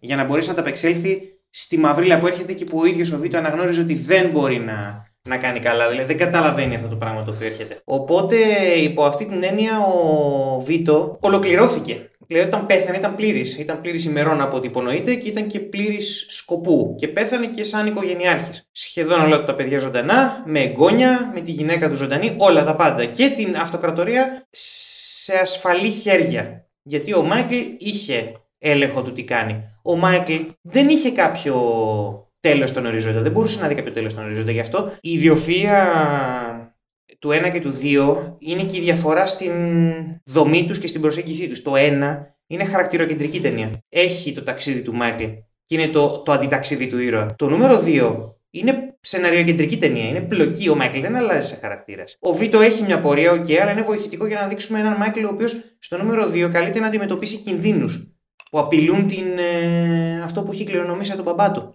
Δεν υπάρχει κάποια αλλαγή στον Μάικλ. Είναι ξεκάθαρα ένα, ένα, μια πλεκτάνη που εγώ πρέπει να βγω ζωντανός από αυτή και, η- και, και η, η, η οικογένεια με, κεφαλαίο μικρό πρέπει να βγει ζωντανή από αυτό, αλλά η οικογένεια με την έννοια της επιχείρησης, όπως έχει αναφερθεί, ας πούμε. Αλλά αυτό στο τέλος της υπόθεσης τον αφήνει να έχει κάνει τις σωστές κινήσεις επιχειρηματικά, αλλά δεν μπορεί να ξεφύγει από αυτό. Γιατί το μπαλόνι στη φάση του καπιταλισμού που έχουμε φτάσει θα διωγγώνεται. Ο τύπος έχει μπει στο παιχνίδι που ήθελε ο μπαμπάς του, στο πολιτικό παιχνίδι. Δεν πρόκειται να βγει ποτέ από αυτό και δεν πρόκειται ποτέ αυτός και σε συνδυασμό με το ότι τα παιδιά του και η γυναίκα τον συχαίνονται. Μάλλον τα παιδιά του δεν το συχαίνονται, δεν καταλαβαίνουν. Η γυναίκα του τα έχει πάρει μακριά. Δεν έχει κάτι να αφήσει αυτός μετά. Για την πάρτη του και για την επιχείρηση Πώς μπορεί να το κάνει sustain αυτό το πράγμα; Αυτό δεν έχει φινάλε. Θα πεθάνει δηλαδή και δεν θα ξέρει τι μέλη γενέστε. Γι' αυτό στο νούμερο 3 είναι πολύ σωστή συνέχεια δεδομένου του, ξαναλέω πώς ήρθε το πράγμα, ότι κλείνουμε την κλίμακα πάλι και προσπαθεί να σώσει την ψυχή του γιατί κατάλαβε ότι όντως δεν υπάρχει διαφυγή από όλο αυτό. Θα αναφέρω λίγο εδώ τον Tom Hagen γιατί δεν έχουμε πολύ μιλήσει για τον Hagen και ότι είναι, ο... είναι ένας πολύ δυνατός καθρέφτης του Μάικλ, διότι είναι και αυτός επιχειρηματικό μυαλό και αυτός έχει τα συμφέροντα της οικογένειας σαν επιχείρηση στο νου του, με την διαφορά ότι σε σχέση με την ε, σύγκριση που έκανε με την Πέτρα ο Κώστας πριν, αυτόν τον έχει διαπεράσει κάτι από όλα αυτά τα πράγματα που ζούσε. Και ήταν ε, ότι ο, ο Βίτο Κορλεόνε κατάφερε και του πέρασε κάποια πράγματα. Δηλαδή κατάφερε να του περάσει κάποιες εισαγωγικά ημί αξίες. Οπότε ο Χέγγιν ζούσε με βάση αυτές τις αξίες, αλλά ταυτόχρονα είχε και επιχειρηματικό μυαλό. Άρα ήταν μια απειλή για τον Μάικλ. Και γι' αυτό το λόγο η σύγκρουση μεταξύ τους ήταν φυσικό υπακόλουθο και το τι έγινε όλη αυτή η παρασκηνιακή κουράδα χάλασε λίγο την μεγάλη αναμέτρηση που θα μπορούσε να υπάρξει, διότι είναι παρόμοιοι. Ο Σόνι και ο Φρέντο δεν έχουν καμία σχέση με τον Μάικλ, παίζαν σε άλλη αρένα. Ο Χέγγεν θα μπορούσε να είναι μια πραγματική ελπίδα στα πλαίσια της οικογένειας. Έτσι, ελπίδα δεν θα υπήρχε εφόσον υπάρχει αυτή η οικογένεια. Αλλά εκεί που τους αφήσαμε στο 2, μου αρκεί εμένα πέρα από το κρίμα, το μέτα που έχω, γιατί τον έβγαλε και αυτόν από τη μέση. Τον καθαίρεσε ουσιαστικά και, το, και τον κέρδισε. Οπότε το υγιές επιχειρηματικό μυαλό της οικογένειας, έστω και αν δεν ήταν εξαίματος, το έβγαλε τη μέση. Απλά δεν το σκότωσε. Εντάξει, το καθαίρεσε. Μια χαρά. Αυτό, αυτό είχα να πω για το Χέγγιν ουσιαστικά, γιατί αυτά, εκεί, εκεί τοποθετώ το ρόλο του στη δηλογία. Στην τριλογία προφανώς θα είχαμε να πούμε κάτι πολύ πιο ε, δυνατό. Πιστεύω κι εγώ ότι ο Βίτο, αν βρισκόταν στη δεκαετία του 40 και του 50, θα ακολουθούσε παρόμοια βήματα. Ίσως να ήταν λιγότερο αδίστακτος, αλλά δεν πιστεύω ότι εν τέλει θα έχει μια πολύ διαφορετική πορεία από τον ε, Μάικλ δεδομένων των συνθήκων. Και θεωρώ ότι εν τέλει η τριλογία είναι από τις πιο δυνατές καταθέσεις ας πούμε στο σινεμά ότι είμαστε προϊόν της κοινωνίας και των περιστάσεων στις οποίες βρισκόμαστε και μεγαλώνουμε. Και όσο και να λέμε, ε, γιατί τίνει να υπάρχει ένας διαχωρισμός μεταξύ οικογένειας και κοινωνίας στον τρόπο ανατροφής μας, ε, νομίζω ότι ο τρόπος με τον οποίο έτρεχε ο Βίτο τα πράγματα ήθελε πάντα να έχει ένα στάτους στην κοινωνία. Ήθελε η οικογένειά του να θεωρείται σχετική και από πάνω ε, από την κοινωνία από την οποία περιβαλλόταν. Η διαφορά του με τον Μάικλ, και αυτό είναι σε τεράστιο βαθμό λόγω εποχής όπως ε, το έχετε αναφέρει και οι τρεις σας, είναι ότι ο Μάικλ δεν ενδιαφερόταν για αυτό το πράγμα. Δεν ενδιαφερόταν να εντάξει την οικογένεια, είτε μιλάμε για το αίμα του, είτε μιλάμε για, το, ε, για την επιχείρηση, να έχει κάποια σχέση με την κοινωνία, κάποιο στάτου. Δεν έδινε δεκάρα. Ήθελε απλά να ρέει το χρήμα. Και κάποια στιγμή θυμήθηκε το όνειρο του πατέρα του να γίνει καθαρή επιχείρηση. Απλά όταν ήρθε η ώρα για αυτό, στο νούμερο 3, που, ήταν, που το έκανε από άλλο κινήτρο γιατί αυτό τα είχε χάσει όλα, ενώ ο Βίτο είχε ακόμα την οικογένειά του, έκανε το ένα πράγμα που σε εκείνο το σημείο ήξερε να κάνει. Δεν ήξερε να κάνει κάτι άλλο. Ήθελε να εξαγοράσει τη θέση του στον παράδεισο. Ήθελε να εξαγοράσει την εξυγίανση της οικογένειας. Ήθελε να, να, να εξαγοράσει την κόρη του, βάζοντάς την στο κεφάλι μιας αγνής εκδοχής των επιχειρήσεων δεν μπορούσε να μιλήσει με άλλους όρους πια. Και αυτή είναι η δική του τραγωδία. Όσο σκουπίδι και να είναι ο Μάικλ Κορλίνο, και είναι τεράστιο σκουπίδι, είναι όπως όλοι σε αυτή την τριλογία, είναι τραγικός χαρακτήρας, διότι δεν του είχε μείνει κάποια άλλη γλώσσα. Ακόμα, ακόμα ε, που εγώ διαφωνώ, ας πούμε, σαν Γιάννη με όλο αυτό την πίστη που πολλοί άνθρωποι γερνάνε, γίνονται παππούδια ρε παιδί μου και τι τους μένει, τους μένει λίγο το ε, να αρχίσω να συνομιλώ με το Θεό. Μπας και ψωθεί η ψυχή μου. Αφελές, αλλά καταλαβαίνω την αγνότητα σε αυτό και την, την ειλικρίνεια σε αυτό. Αυτός δεν μπορούσε. Αυτός αυτός δεν πήγε να συνομιλήσει με το Θεό, πήγε να συνομιλήσει με την Εκκλησία. Γιατί δεν, δεν, σε εκείνο το σημείο δεν ήξερε πια τι σημαίνει πνευματικότητα, δεν, ήξερε, δεν υπήρχε ανθρωπιά, δεν υπήρχε τίποτα. Ακόμα και εκεί, στα γυρατιά και στη, στο πόσο ευάλωτος ένιωθε, πήγε να μιλήσει με το χρήμα. Οπότε τον είχε καταπιεί πλήρως αυτό το πράγμα και γι' αυτό στο τέλος έφαγε τόσο, τόσο άγρια τιμωρία, ας πούμε, χάνοντας την κόρη του, χάνοντας το ένα πράγμα σε εκείνο το σημείο που του είχε μείνει, ότι είναι μια επαφή με την ανθρωπιά. Και γι' αυτό ο Νονό είναι αριστούργημα. Ακόμα και τα τρία. λοιπόν. Ε, γιατί εγώ θα, θεω- θα πω ότι και ο Νονό 3 είναι αριστούργημα. Με δύο τσάφτε ερμηνείε παραπάνω θα μπορούσα να γαυγίσω και στις ε, φωνές που ήταν ενάντια σε αυτό. Αλλά υπάρχουν τρεις ερμηνείες σε αυτή την ταινία που δεν μπορούν, να, μα- δεν, δεν μπορούν να μου δώσουν τον οπλισμό να γαυγίσω. Ποια είναι η τρίτη. Ο ίδιος ο Πατσίνο. Α, οκ. Ο ίδιος ο Πατσίνο δεν μου θυμίζει τόσο τον Μάικλ. Ε, έχει ένα cool factor. Βασικά είναι Al Pacino στα 90s. Ναι, ναι, είναι. Είναι- Είναι είχε Al η Pacino μανιέρα και- του. Και, και υπάρχει δηλαδή ο τρόπος που σταυρώνει τα χέρια πίσω, που το παίζει cool, το πώς κορτάρει ξανά την Κέι. Υπάρχει κάτι το οποίο εμένα δεν μου δίνει να καταλάβω Μάικλ, ακόμα και έναν Μάικλ που έχουν περάσει 17 χρόνια και είναι σε άλλο σημείο. Βλέπω πιο πολύ Πατσίνο από ό,τι Μάικλ, ο Άντι Γκαρσία και η Σοφία Κόπολα. Αν αυτές οι τρεις ερμηνείες ήταν πιο στρωμένες, θα, θα ήμουνα, θα χτύπαγα χέρι στο τραπέζι ότι χέσε μας που δε, δεν είναι ο νονός 3 ας πούμε αριστούργημα. Αλλά σε συναισθηματικό επίπεδο, γιατί παραμένουν ταινίες, μπορώ να καταλάβω πώς μπορεί να χαθούν ε, αυτά τα νήματα που πάει να κάνει ο Κόπολα μέσω των, των, των σχέσεων. Το, το αν δουλεύει το ρομάτζο ή όχι, το αν ο ίδιος ο Πατσίνο θυμίζει τη συνέχιση του χαρακτήρα που έπαιζε το 72 και το 74. Οπότε εκεί κρατώ ένα τεράστιο αστερίσκο, αλλά πιο πολύ τον κρατάω εκεί παρά στο πώς πήγε η πλοκή, ακόμα, ακόμα και με το μέτα. Το χέζω το μέτα. Πήραμε αυτό που πήραμε. Είναι καλό αυτό που πήραμε. Είναι πάρα πολύ δυνατό αυτό που πήραμε. Είναι, είναι ξεκάθαρα κομμάτι της τριλογίας. Ξεκάθαρα. Και δυνατό κομμάτι της τριλογίας και εν τέλει επειδή διαφοροποιείται και λίγο, φέρνει και μια φρεσκαδούρα δεδομένου ότι έγινε αυτή η ταινία 16 χρόνια μετά. Και η φωτογραφία, αυτό θα το αναφέρω ευθέως, θα το επαναλάβω το συνεισυμπόσιο. Ναι, έχει μια άλλη υφή, αλλά υπάρχει αυτό το χρώμα το ροζ της δύσης του ήλιου. Που κάνει τον ουρανό να φαίνεται ροζ, είναι η δύση του Μάικλ. Και είναι και το κλείσιμο της τριλογίας, είναι ταιριαστό χρωματάκι. Ναι, πάντως η δεύτερη και η τρίτη ρόλη, εγώ θα τολμήσω να πω, είναι. Δε- Να πω, οι, οι υπόλοιποι μαφιόζοι δεν μπορώ να συγκρίνω τώρα τους μαφιόζους του 1 και του 2 σαν παρουσία με το 3. Δηλαδή ο Ζάζα δεν με έπιθε ρε γάμο. Νομίζω είναι point. Είναι είναι point είναι αυτό, point είναι αυτό. point, ότι ο ok. Ζάζα είναι η νέα γενιά του, του Αυτός Cat το σκουπίδι. Snowflake μαφιόζου. Οκ. ο, ή- ο, ο Δον. Ο... Ποιος ο χαρακτήρας που παίζει ο Ηλα Ιγουαλά, κονονό της. Ε, Στο Τάλι- 3. Ναι. Ο Αλτομπέλο. Ο Αλτομπέλο. Αλτομπέλο. Που πεθαίνει από τα κανόλι. Ναι. ναι. Ούτε αυτός με πολύ πείθη. Ναι, αλλά αυτός ήταν ένας πιο mastermind παλιάς κοπής. Δεν ήταν ο. Το ξέρω, αλλά σε σύγκριση με τους νονούς, το, το, τους Δον των άλλων, πάλι κάτι μου υπολείπεται. Αυτός εμένα μου δούλεψε ως αυτό το πράγμα που θα γίνει η Κόνι όταν μεγαλώσει. Ήταν ένας άνθρωπος ο οποίος ξεκάθαρα δεν ήταν σαν τον Βίτο, ο οποίος ήταν ένας τεντόριος που θα πρέπει να αποφάσεις την κατάλληλη στιγμή. Ήταν για μένα, Οκ. ακόμα και ν- στη μέση του ηλικία, ήταν πιο πίσω, ήταν στις σκιές. Ήταν ένας άνθρωπος ο οποίος δεν ενέπνεε το, το κύρος και το σεβασμό που ενέπνεε ο Βίτο, ακόμα, ακόμα και το φόβο που ε- ενέπνεε ο Μάικλ. Αλλά ήταν ένας τύπος ο οποίος ήταν λίγο πιο πίσω, ήταν λίγο πιο κομικούλης, ένας χαζογεράκος ας πούμε, αλλά τις έκανε τις βρωμοδουλειές του Οκ. έτσι. Και εγώ τον βλέπω σαν ένα χαρακτήρα ο οποίος είναι ευθέως συνδεδεμένος με την Κόνι, γι' αυτό είναι και, δι- είναι και δική της ε, λεία στο τέλος της υπόθεσης, Οκ. ας πούμε. Απλά, ρε παιδί μου, π.χ. στο πρώτο, παίζει να θυμάμαι κάθε χαρακτήρα, τρίτο, τέταρτο, πέμπτο, έκτο, έβδομο. τε- Το θυμάμαι μου έχει μείνει χαραγμένο. Ήταν Θυμά- και άλλα στη μάπα. Θυμάμαι τον παππού που τραγουδάει στο γάμο. Στο πρώτο, μα είναι αδιανόητο. Ε, έγινε αλοκά στην μάπα. Ναι. Αλλά, αλλά ταυτόχρονα είμαστε και στα 70s. Είναι καχέκτυπα των μαφιώσεων Οκ, οκ, που οκ. ήταν παλιότερα. Εντάξει, το- υπό το αυτή. ακούω. Και δεν το βλέπω, σε, δεν, δεν μπορώ να το δικαιολογήσω σαν μέτα τύπου. Ε, Νομίζω ότι ο Κόπολα έκανε to the point casting κάτι αδιάφορα τυπάκια τα οποία προσπαθούν Εντάξει, να τα ακούω. μιμηθούν Τα ακούω. Ναι. τη φάση την παλιά, ας πούμε. Όπως και ο Ζάζα. Δηλαδή, ο Ζάζα είναι η αιχμή του δόρατο αυτό. Ότι Προσπαθεί να. Ζάζα. Ζάζα. προσπαθεί να θυμίσει το, το μαφιόζο του που σκοτώνει ο Βίτος στο νούμερο 2. Ε, προσπαθεί να, να φέρει μια εποχή που δεν υπάρχει.